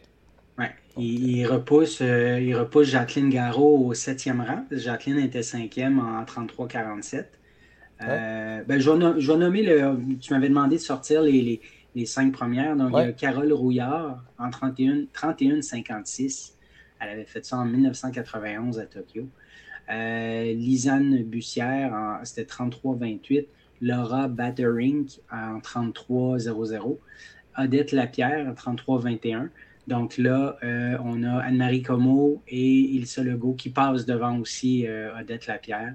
Donc, euh, Odette Lapierre qui tombe sixième, puis c'est ça, Jacqueline septième. Puis si je ne me trompe pas, elles ont fini deuxième et troisième des championnats canadiens de 10 000 mètres? Oui, en fait, il y avait... Ou il y avait Sacha Galish aussi? Pardon? Je pense qu'il y avait aussi Sacha Galish, peut-être, qui était deuxième, en fait. Qui a terminé, oui, Sacha l'a terminé deuxième. C'est Leslie Sexton qui l'a remporté.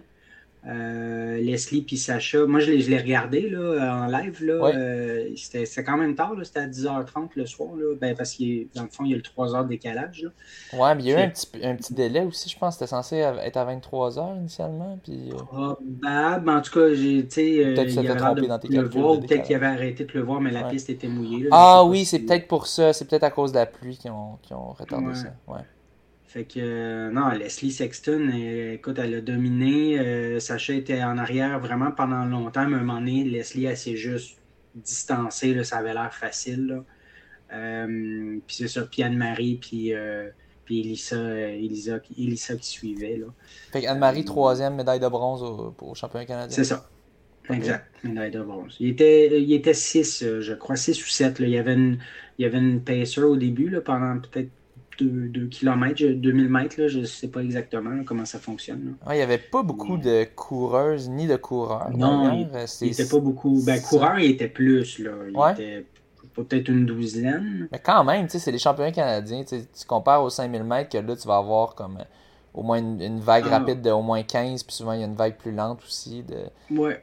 non, là, C'est ça, c'était juste une vague, puis euh, dans le cas des, des femmes, une, vaguelette, là. parce qu'il n'était pas beaucoup. J'ai euh, l'impression que c'est à cause de OC. C'est au BC, donc ben, il y a certains qui s'entraînent au BC, mais pour les autres, c'est loin, euh, c'est loin à se rendre. ça, les Québécoises sont là parce qu'il faut que tu, participes au championnat canadien si tu veux, si tu veux euh, pouvoir euh, avoir le standard élite québécois. Euh, puis d'ailleurs, je regardais le standard élite québécois. Là. Ils ont fait comme 33-15 environ dans ces alentours-là. Mm-hmm. au, 10 000 mètres, mettons, je regarde, elles ont même pas 30 ans ces filles-là, mettons, je regarde juste le standard 30 ans, 35-24. Fait qu'ils sont deux minutes plus vite que le standard. Donc c'est juste, c'est même pas proche. Donc c'est ça. Ça va être quand même une qualification assurée pour, euh, pour ces filles-là. Euh, tandis que je regarde moi, là, mettons, euh, mettons je veux essayer de me qualifier sur 10 000. Euh, faudrait que je fasse. C'est pas que je dis que les standards sont trop faciles pour les femmes. Je dis plus je suis moins bon qu'elles. Mettons, mm-hmm. moi, c'est 29 ans, c'est 29,48,73. Mettons que je ferais un 29-47, j'aurais juste une seconde de différence. Qui puis ce qui compte, c'est ta différence entre le standard. Ah, ok. Puis, oui, que tu fasses le standard, ça t'aide. C'est pas juste de le faire. C'est ça, il faut, faut, que tu le battes. Puis parce que ils vont sélectionner les gens. Il y a un pointage. Hein. C'est ça, ils vont donner un pointage. Plus la différence est grosse, plus ton pointage va être grand. Puis c'est ça, une fois qu'ils dépassent le nombre d'athlètes qui peuvent subventionner, qui est quelque chose comme 25 pour chaque sexe ou 27, ben là, mm. ils, font une liste. Puis plus ton pointage est bas, moins tu as de chances de l'avoir. même si je l'atteignais, je sais pas si, euh, si je, me qualifierais nécessairement. Parce qu'apparemment que les standards ont été rendus plus faciles pour tout, euh, pour toutes les distances. Donc, euh, ouais. Tu le ferais-tu un 10 000 sur piste? pense pas parce que c'est ça, justement, j'ai pas participé au championnat canadien de 10 000 mètres. Euh, ça donne, c'est vraiment de la merde pour, pour nous. Euh, ben, en tout cas, en, tant que prof, le mois de mai, je sais pas, c'est pas, euh, c'est pas trop le temps que je me, je me, je me prendrais un petit voyage à, à, Vancouver. Là. Ça, ça donnait vraiment pas. c'était un samedi, il aurait fallu que je prenne au moins vendredi de congé. Puis, en tout cas, bref, peut-être si je pensais que j'avais le potentiel sur 10 000 mètres, peut-être que je l'aurais fait. Euh, mais là, dans ce cas-ci, euh, c'est ça. Ça fait beaucoup de, beaucoup de voyagements. Peut-être si c'était à Toronto, peut-être que je l'aurais fait. Mais là, OK, mais si c'était si c'était bien placé, puis tu te sentirais euh, en forme, puis le potentiel pour le réussir, tu, tu courrais un 10 000 mètres ah, oui, oui. Ben ça ne dérangerait pas de faire un 10 000 sur piste. Ouais, c'est euh, je, je, je, poursuis. Euh, donc, je disais que Charles aussi avait couru ce 10 000 mètres-là. il a fait un 28-11. Il a terminé deuxième, je crois, dernière Ruchet, c'est ça? Lucas Bruchet. Bruchet, pardon, j'ai Ruchet. Lucas Bruchet, ouais. Et puis, euh, donc, Charles, son 28-11, il a battu euh, par 31 euh, secondes le record d'Alain Bordelot, qui datait du 7 avril 1984 à Eugene, en Oregon. donc, Charles a battu un record vieux de 38 ans avec son 28-11. Un record qui datait, tu sais, puis qui aurait probablement pu battre avant, mais c'est juste qu'il courait pas tant de 10 000 mètres. Je pense qu'il en avait fait un peut-être en 29-12, quelque chose du genre. Il me semble qu'il en avait fait un avant. Euh, mais je suis plus sûr. Mais euh, je pense que ça fait un petit bout de ça. Puis là, c'est ça. c'est très fort. Là. Longtemps qu'il a fait 28-15 quand même. Euh, très, très, très, très solide. Là. Il a fini. il a-tu. 28-15 ou 28-11 Moi, j'ai 28-11. Ah, ça se peut. Je suis allé approximativement. Mais ouais, c'est très fort. Médaille d'argent, de, juste derrière Bruchet qui, qui est très fort lui-même. Donc, euh, c'est ça. Une autre grosse performance pour Charles. Ça ne me surprendrait pas euh, qu'il soit à nouveau euh, nommé l'athlète du mois avec son 5000 mètres qu'il a fait récemment. Ouais. Et, et, ce 10 000 mètres-là aussi, là, dans le fond. Là, ben, en étant toujours dans, les records, euh, il y a eu des nouveaux records euh, québécois homologués aussi. Euh, donc, André No, dans la catégorie 70-74 ans, il a fait un 5K en 20-34 le 16 avril à Québec. puis Carl Hébert, son 30 km à Hamilton dans la catégorie 55-59 en 2 h 2-32. Donc, ça, c'était le, 27 mars, le, le 30K Around the Bay de Hamilton.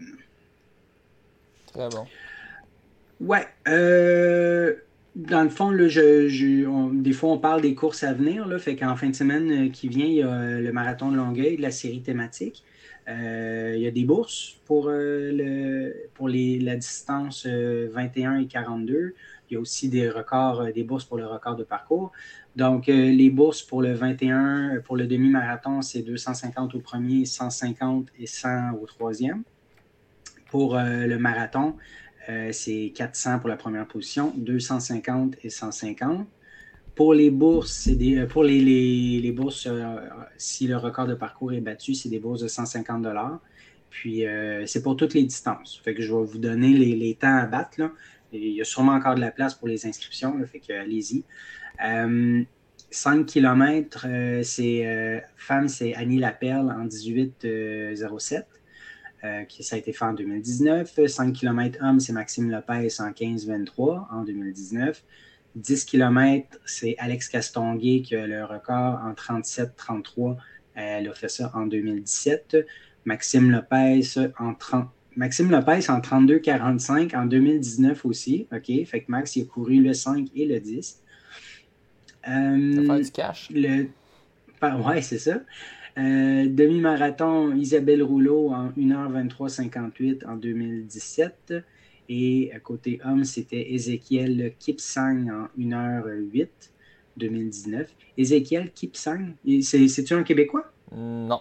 C'était un, des amis de Yves Sikuboabo, si je ne me trompe pas, qui était, ah, qui était venu euh, un certain temps euh, au Québec pour, ben, pour s'entraîner avec l'Université Laval, ou du moins avec, avec certains coureurs, puis remporter, faire des bourses. Oh, oui, ben, ça, a marché. Le, nom ne disait rien, c'est pour ça que je me posais la question. Euh, finalement, le marathon, euh, Alex Castonguay en 2h48-40 en 2019 et Sam Trudel en 2h31-28 en 2018. Donc, euh, les temps à battre pour des bourses. c'est quand même pas si facile pour, pour le demi, en tout cas le demi masculin, là, une 8. Puis, une 8. 2-31-28, euh, ouais, c'est quand même euh, du bon travail à faire pour aller chercher ça. Puis Alex, Castonguay, Alex Castonguay aussi, son 2-48-40. C'est pas, euh, pas rien. Fait que c'est ça, je serai là. Moi, je vais, je vais faire le demi. Donc, j'ai bien hâte de, de, de, me tester à nouveau là, après mon, mon 4 mois de manque d'entraînement de cet hiver. Bon, ça va bien. J'ai pris ça depuis une dizaine de semaines. Ça remonte vite. On, on revient vite pareil. Là. Avec la belle température, là, la, belle grosse chaleur. Ça, Ah, mais pour de vrai, moi, je fonctionne à la chaleur. Ah. Ah, mes, mes, entraînements ont très, très bien été avec la grosse chaleur. Je fonctionne beaucoup mieux à la chaleur qu'au froid. Ça, c'est définitif. Entre les deux, peut-être je prends la chaleur, mais... Moi, j'aime bien le printemps. 10 degrés, tu sais. 10-15 degrés, ah, là. Moi, d'habitude, j'ai le droit à un mois de ça au moins, tu sais. Il me semble que c'est on devrait avoir le droit à ça. Ça devrait être un minimum. Un mois de ça. Non, c'est ça. Après ça, on va dans la chaleur. On n'a plus de printemps. Là, on est passé de, l'hiver euh, l'hiver à l'été. C'est dégueulasse. C'est ma saison préférée pour de vrai. Ça J'aime pas ça, en tout cas. Euh, bon. Euh, ensuite, on va, faire ça, on va faire ça bref parce que bon, ça s'étire, là. Mais quand même, on a des, petits débats. On a, Donc, plein d'autres points. Tout, d'abord, William Paulson, euh, qui avait fait un temps de 3.33.97, on l'avait mentionné. Euh, c'est un temps qui est plus rapide que celui de Charles Philibert, de 3.34.23 pour 1500 mètres. Mais euh, il n'a pas le record québécois. Pourquoi? Il est, il est affilié à l'FQA, ça c'est une des, nécessités, je crois, pour, pour avoir un record québécois. Il est citoyen canadien, donc ça aussi, c'est une des nécessités. Euh, mais la raison pourquoi il n'a pas le record, il s'entraîne au Québec et tout ça.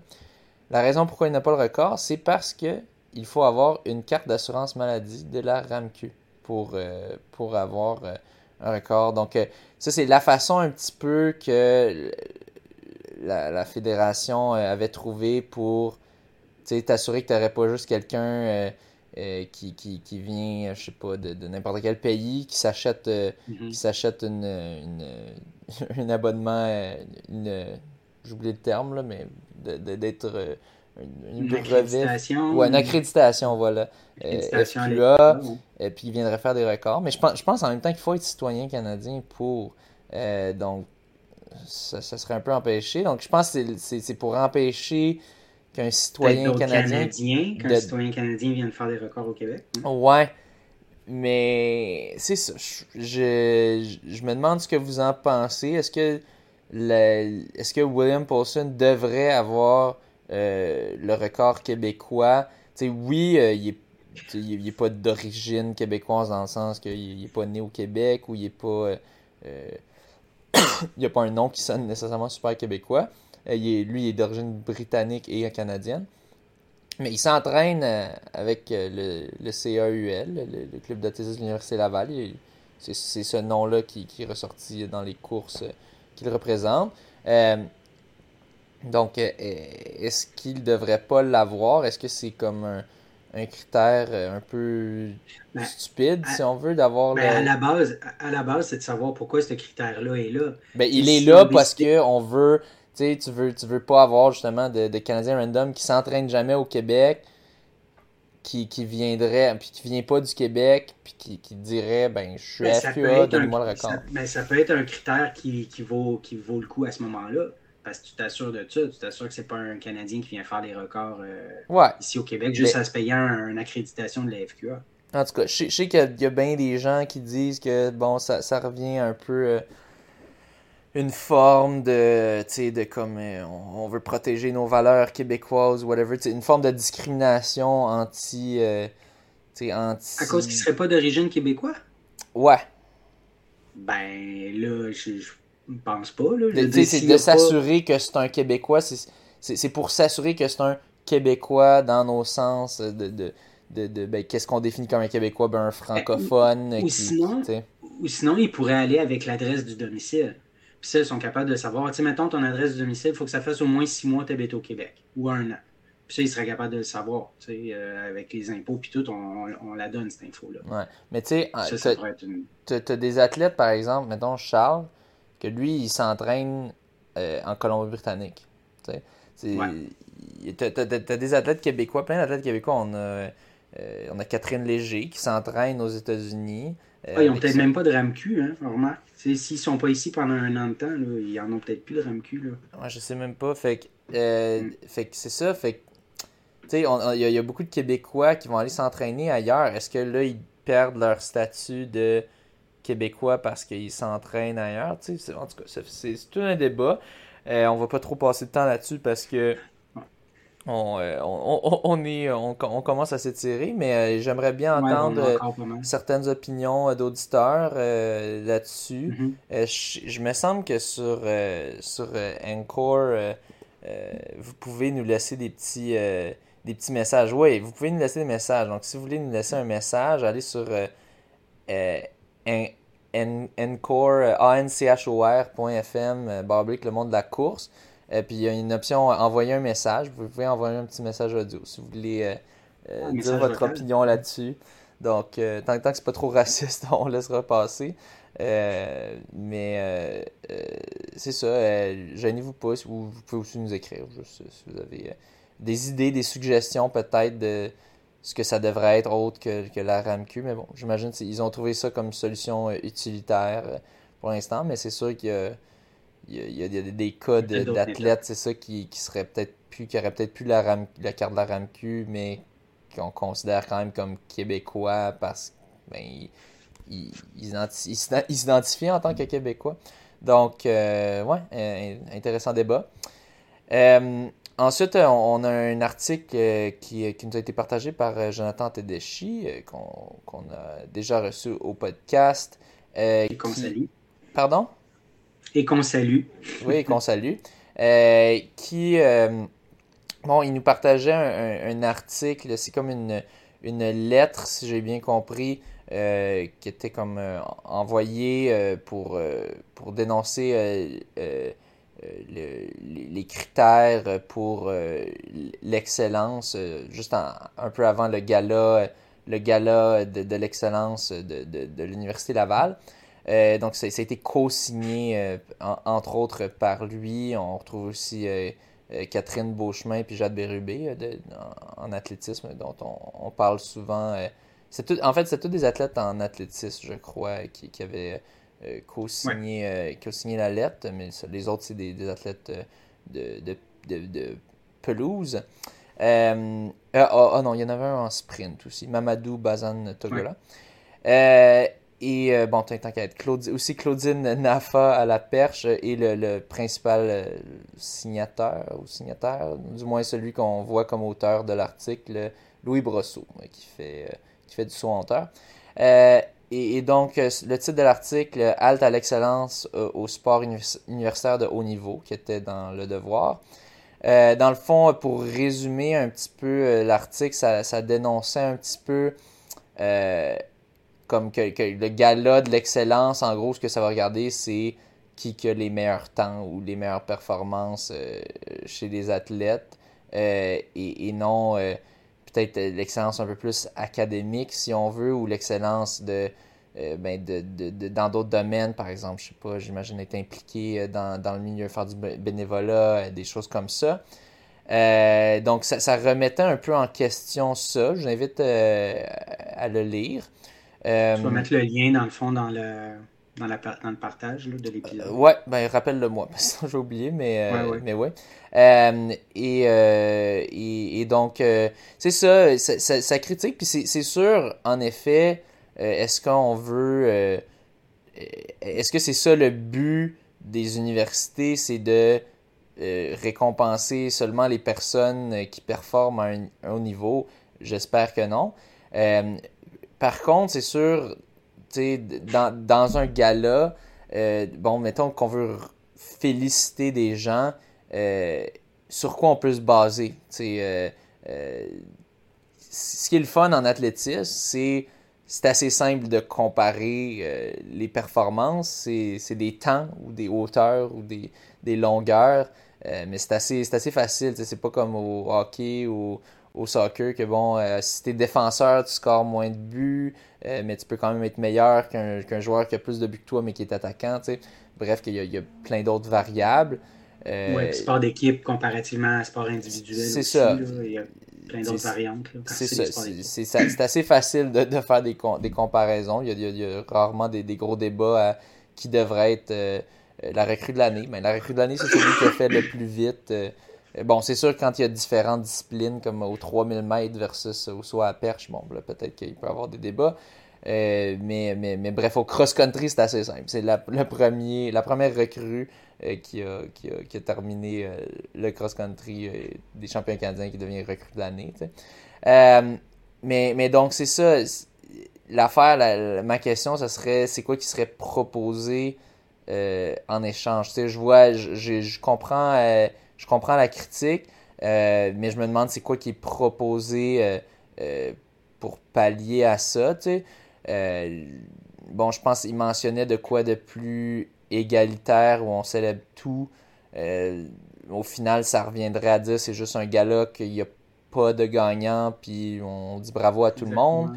Mm-hmm. Moi, je ne suis pas pas contre de, de remettre des prix. Ben, ça, c'est la personne qui a eu la meilleure performance ou quoi. C'est sûr, euh, plus tu vieillis, moins euh, tu accordes d'importance à ça un peu. Tu te dis, ben, c'est ça. C'est des prix, au final, c'est pas ça qui compte. C'est de l'expérience plus, euh, l'expérience vécue. mais, mais, mais, il, y a des gens, il y a des jeunes que ça peut inspirer, puis ça peut motiver de dire moi j'ai le goût de de me donner plus puis d'être euh, récompensé à ce gars-là. Ou euh, ça, peut, euh, ça peut donner cet, aspect-là aussi. Ouais, non, c'est sûr. Je pense c'est on veut on aime ça, remettre des prix. Il y a des galas pour tout. Il y a des galas des oliviers pour les humoristes. Il y a des galas artistes pour je sais pas quoi. mais, mais, mais, mais, bref, on, aime ça remettre des prix. Puis bon, quand on remet des prix, ben tu sais, c'est tu, peux, peux pas juger tant que ça les autres aspects de ben je, me souviens qu'il y avait un prix euh, ça, m'a fait rire un peu. Il y avait un prix comme euh, euh, étudiant étudiant le prix étudiant athlète en cross country ou implication quelque chose. Puis je me souviens l'année que j'avais eu la médaille du gouverneur général j'avais gagné ce prix là mais j'avais comme aucune idée pourquoi. Ouais, tu sais j'étais comme hein quoi? Parce que j'étais pas j'étais pas particulièrement impliqué. Moi je suivais mes cours puis cette année-là je m'étais pas plus forcé. C'est juste les cours ça avait bien donné les profs étaient pas chiens. Les, les examens étaient étaient bien. Tout était bien un bon niveau je trouvais. Puis j'avais eu des A partout. C'est juste ces deux sessions là cette année-là. Mais tu sais j'étais comme tu sais moi j'ai reçu le prix je suis content c'est fun. Mais tu sais dans ma tête, j'étais comme, je, je, je ne mérite aucunement ce prix, tu sais, ça n'a pas tant rapport, j'ai pas fait d'efforts, j'ai pas fait de bénévolat autant que ça, tu sais, j'en avais fait un petit peu pour une petite affaire, mais là, j'avais juste écrit ça là-dedans parce qu'il fallait que j'écrive de quoi, mais bref, j'étais juste comme, ouais, je trouvais ça un peu bizarre, tu sais. peut-être qu'on le sait, il y a des personnes, on, souvent on a une idée, c'est qui qui est le plus impliqué socialement, qui fait du bénévolat, qui fait ci, qui fait ça. Mais c'est dur de, de comme donner un prix à ces personnes-là, je trouve, parce que ben c'est ça. il peut toujours y avoir des, des, des, gens qui vont crier au favoritisme, qui vont dire Ouais, mais t'étais pas au courant que telle personne a fait ça. Euh, c'est plus difficile de mettre un prix de même, puis c'est plus facile de remettre un prix juste ben, c'est toi qui étais le plus rapide. Bravo. Puis, euh, donc, mm. je comprends un petit peu en même temps la défense de ceux qui font le gala que c'est ça. Bon, est-ce que, la, est-ce que ce qui est proposé, c'est juste de ne pas avoir de prix? Est-ce que ce serait une bonne solution? Je sais pas. Je, pense que c'est quand même le fun d'avoir les prix. Puis, tu sais, moi, je me sens pas, je me sentais pas diminué quand je remportais pas des prix au gala, euh, au gala de McGill. C'était le fun quand j'en recevais un. c'est, c'est très amusant de monter sur la scène puis de, recevoir une belle plaquette. Euh, mais tu sais, au final, le gala, je pense que tout le monde aimait ça juste parce qu'il y avait de l'alcool gratis, puis on passait une belle soirée, puis il y avait de la bonne bouffe. C'est un bon moment de faire un, party aussi avec les autres. C'est ça. que quand, je pense que majoritairement, les gens, quand ils remportent pas un prix dans un gala, ils ne se voient pas comme un perdant. Je pense que la majorité des gens, c'est qu'ils ne se voient pas comme un perdant quand ça arrive. Euh, c'est sûr que ça. Il y en a certains. Il y en a certains qui vont être amers, mais je pense qu'en majorité, ce n'est pas le cas. Euh, je pense que l'idée, c'est vraiment, euh, parce que je viens de relire une, phrase, là, je pense que l'idée, c'est que l'excellence, plutôt qu'elle soit vraiment en fonction de, de, de performance, c'est d'intégrer d'autres valeurs comme la persévérance, l'éthique, l'équité, la justice. Mais pour intégrer ça, pour donner des, des prix d'excellence, ben, c'est qu'il faut, à ce moment-là, il faut, faut comparer, il faut analyser. C'est ça, comment ça se mesure? Comment ça se mesure toutes ces choses-là? Ben, c'est ça, exactement. combien de temps on va passer là-dessus? Là? Je veux dire, est-ce qu'on va-tu passer 1000 euh, heures dans l'année à analyser chacun des étudiants puis évaluer la persévérance, l'éthique, l'équité, la justice les performances? C'est juste c'est des, des, choses qui se mesurent difficilement, je trouve. Puis bon, euh, c'est ça, de, de, remettre ça dans les mains d'un juge. Ben, en général, les, bons, les gens sont pas si mauvais pour juger, mais tu sais, des fois je trouverais ça un petit peu weird. Pour avoir des situations injustes des fois. Puis, euh, puis en bout de ligne, bon, ben, quitte à abroger les prix actuels au profit d'une commémoration égalitaire et communautaire, oui, ça peut être ça, mais comme je disais, moi, je pense que ça peut motiver des gens euh, quand il y a des remises de prix. Ça peut en inspirer d'autres. Donc, euh, ouais. Mais tu sais, ça m'a ça quand même m'a quand même fait un peu réfléchir, cet article-là, sur juste le fait d'avoir des bourses de performance. Euh, des, des, des, bourses de. Tu sais, toi, t'es rapide, ça va te coûter ça de moins pour ton université. sais En quoi. En, en, ce moment, on est dans un système qui permet ça. Fait ça permet ça jusqu'à un certain point. Je pense qu'il y a des règles que ça peut pas payer plus que ta scolarité, quelque chose du genre, euh, que tes frais de scolarité. Mais euh, c'est ça, tu sais, à quel point on veut ça euh, comme système. au final, c'est une université quand même, tu es là pour apprendre. Fait pourquoi tu veux favoriser, pourquoi tu veux attirer des gens à ton université avec de l'argent, mais une bourse, comme tu parles, est-ce que c'est juste en fonction des performances ou c'est en fonction aussi des, ben, ou des performances académiques? Oui, il y a, des bourses comme ça. Il y en a certaines académiques, mais il y a beaucoup de bourses. Il y a quand même beaucoup de bourses et faut que tu sois dans les tops. Il faut, je, je, sais pas si, je pense pas qu'il y a de critères exacts, mais il faut vraiment Il n'y a pas de critères académiques nécessairement qui rentrent là-dedans. Ben, il, y en a, certaines aussi qui ont des critères académiques, qu'il faut avoir un certain niveau académique, c'est sûr. Ben, je pense, moi, moi, je pense que l'université, ça doit être ça la base là, pour attribuer une bourse. Là. Il y a le ben, critère académique en premier. C'est ça, ça, j'ai pas trop de problème de, de bourse euh, attribuée en fonction du, niveau académique, d'accord, c'est ça le but. Mais c'est ça, je, oui, on, on, développe du sport de haut niveau aussi à l'université, c'est vrai.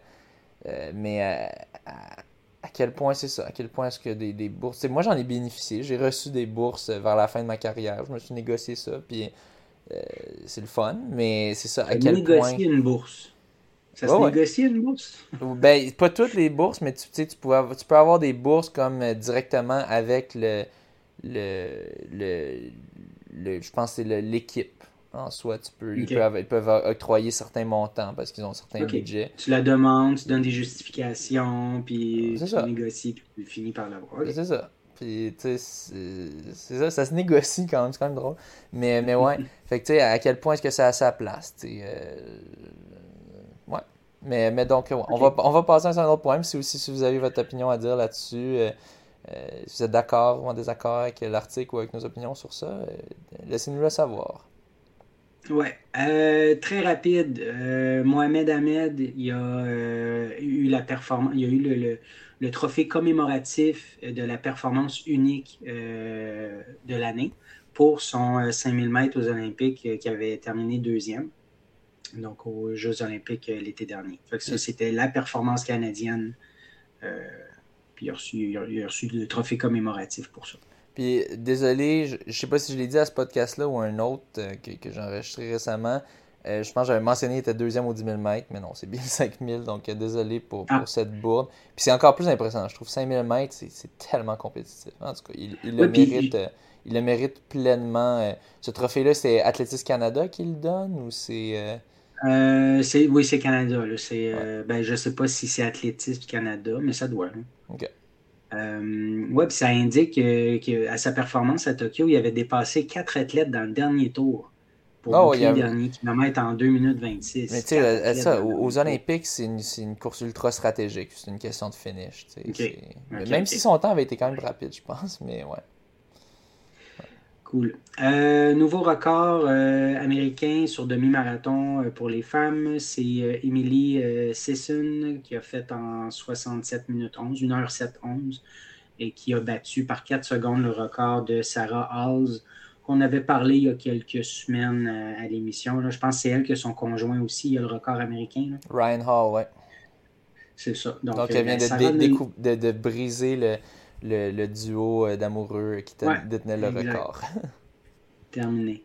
Euh, un, homme, Ellis Cross, 25 ans, j'ai pas noté de, de où. Ah, ben, probablement un Britannique parce qu'il a couru le 10 km de Londres. Euh, il ne fait même pas partie des, élites, donc c'est un coureur amateur, mais il a remporté la course en 28-42. Euh, il a fait une bourse de 3000 Il a gagné par deux secondes sur Mo Farah. Donc Mo Farah qui a fait 28-44. Normalement, il court dans les 27, mais celle-là, il avait été un peu moins. Euh, ouais, quand même, commence à être vieux, Mo Farah aussi. Ouais quand même une, belle histoire. Un, un, petit jeune de 25 ans qui est même pas, il est même pas élite dans la course, paye 60$ pour euh, s'enregistrer, puis il bat Mo Farah. Euh, donc, euh, ça, il se fait une belle petite bourse de 3000, mais au final, je suis sûr que Mo Farah a reçu, il doit avoir reçu comme 10 000 juste de show-up ou 5000 de, de, de, filles juste pour se présenter à la course. Donc, au final, le, gagnant monétaire reste Mo Farah, mais le gagnant en honneur euh, c'est quand même malade de pouvoir dire que tu as battu Mo Farah euh, euh, dans une course, un, multiple champion olympique. Ouais. un nouveau record mondial dans la catégorie 70-74. Donc, c'est sur marathon en 2h54-19.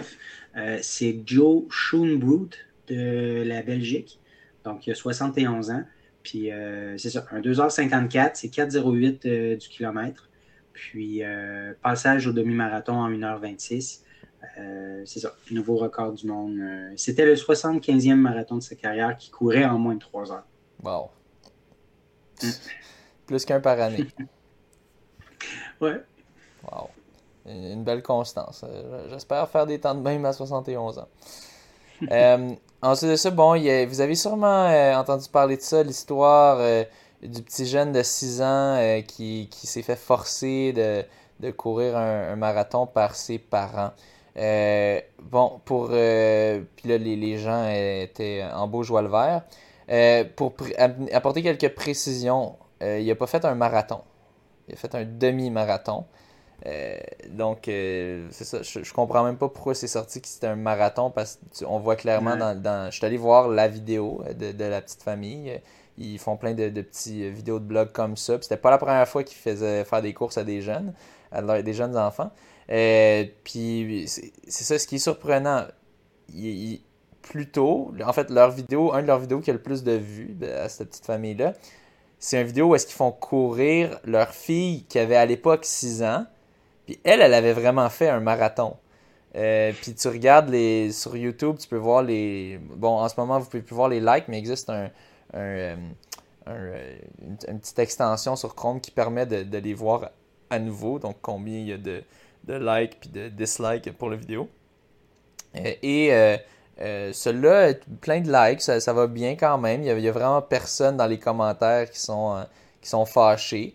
Euh, fait que ça, c'était quelques années plus tôt, peut-être 4, ans plus tôt, qu'ils avaient fait courir un, peut-être 3-4 ans plus tôt, un, marathon à leur fille de 6 ans.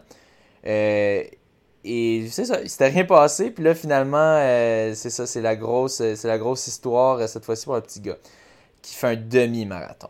Par contre, la différence, j'ai regardé les deux vidéos, euh, le petit gars, il avait moins l'air de vouloir le faire. Il avait plus l'air un peu, il avait l'air moins mature que la fille. La fille, quand même, elle, semblait un petit peu plus motivée quand elle faisait le marathon.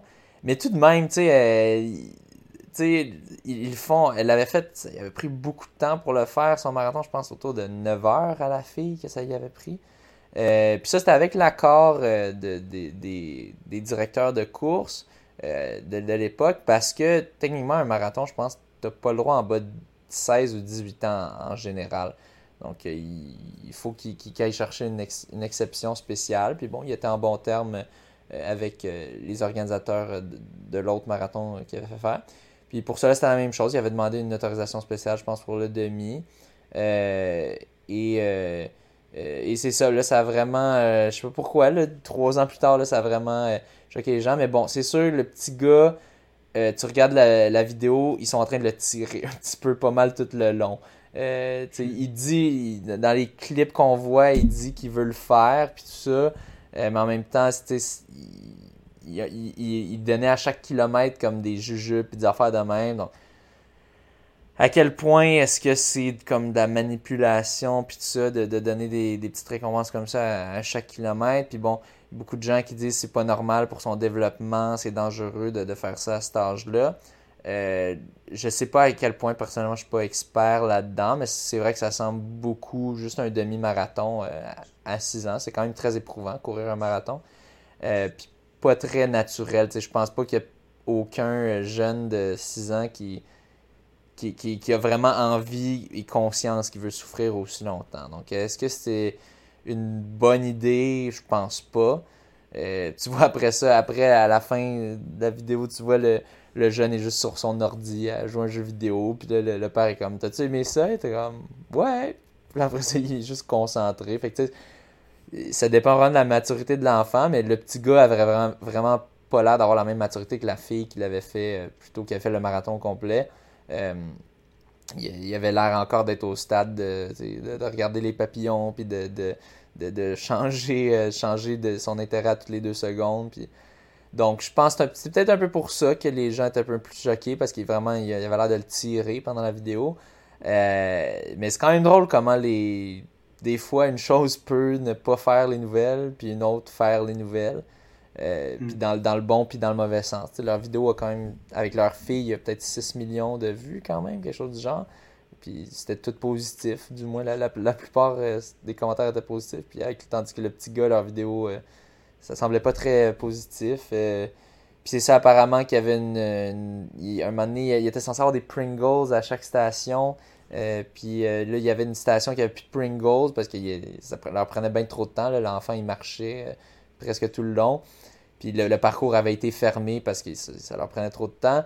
Euh, puis là, le, petit garçon, il s'est mis à pleurer euh, parce qu'il n'y avait plus de Pringles. Fait que là, ils sont achetés allés acheter des Pringles pour. Euh, pour il a promis des Pringles s'il finissait la course. Donc, tu sais, un, un, petit peu de, manipulation avec des récompenses. À quel point est-ce que le jeune le voulait vraiment Je sais pas.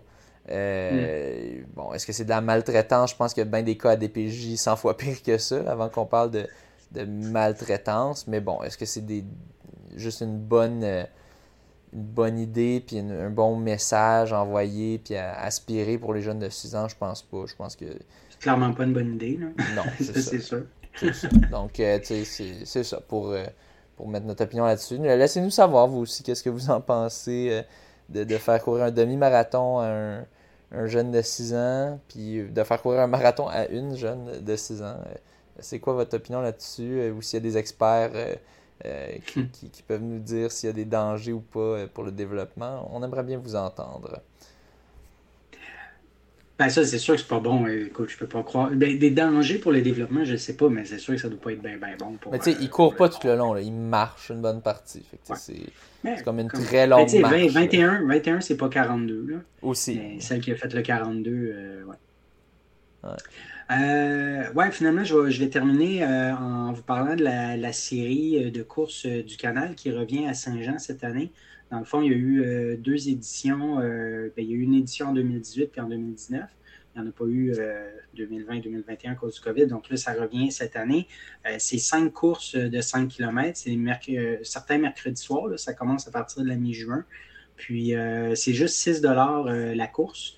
Si tu prends, en prends 5, c'est 25. Moi, je me suis inscrit aux 5. C'est pas très loin de chez moi. Fait que je vais en profiter pour, euh, pour être sur place.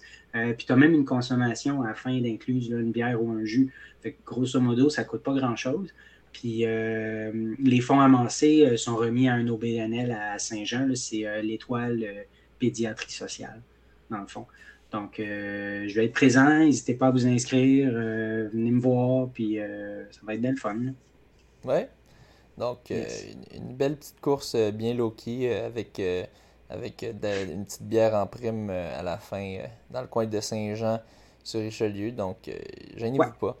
Donc, sur cela, on va conclure cet épisode. Je pense que c'est notre plus, plus long épisode de nouvelle à date. étrangement, on n'avait pas. Mais ça semble qu'on n'avait pas tant de stock, finalement. Ah, il y en avait. Il y en avait. Ouais. Je pars sur des chiffres. Il y a pas mal. courses, mais tu sais, là, les, les courses, je pense que ça achève, là, dans c'est comme euh, ben justement, le Coupe Québec, il y en a trois fêtes, la quatrième, ça vient juste au mois de septembre. Fait que ça va, ça va se calmer un peu. Ouais, on a, on a couvert deux, deux courses de la Coupe Québec, puis bien d'autres choses. Donc, euh, ben, sur ce, on va pas prendre plus de temps, euh, de votre temps d'écoute. donc, ben, sur ce, au plaisir de vous croiser à une course prochainement, si possible. Et bonne course. Bonne course, merci.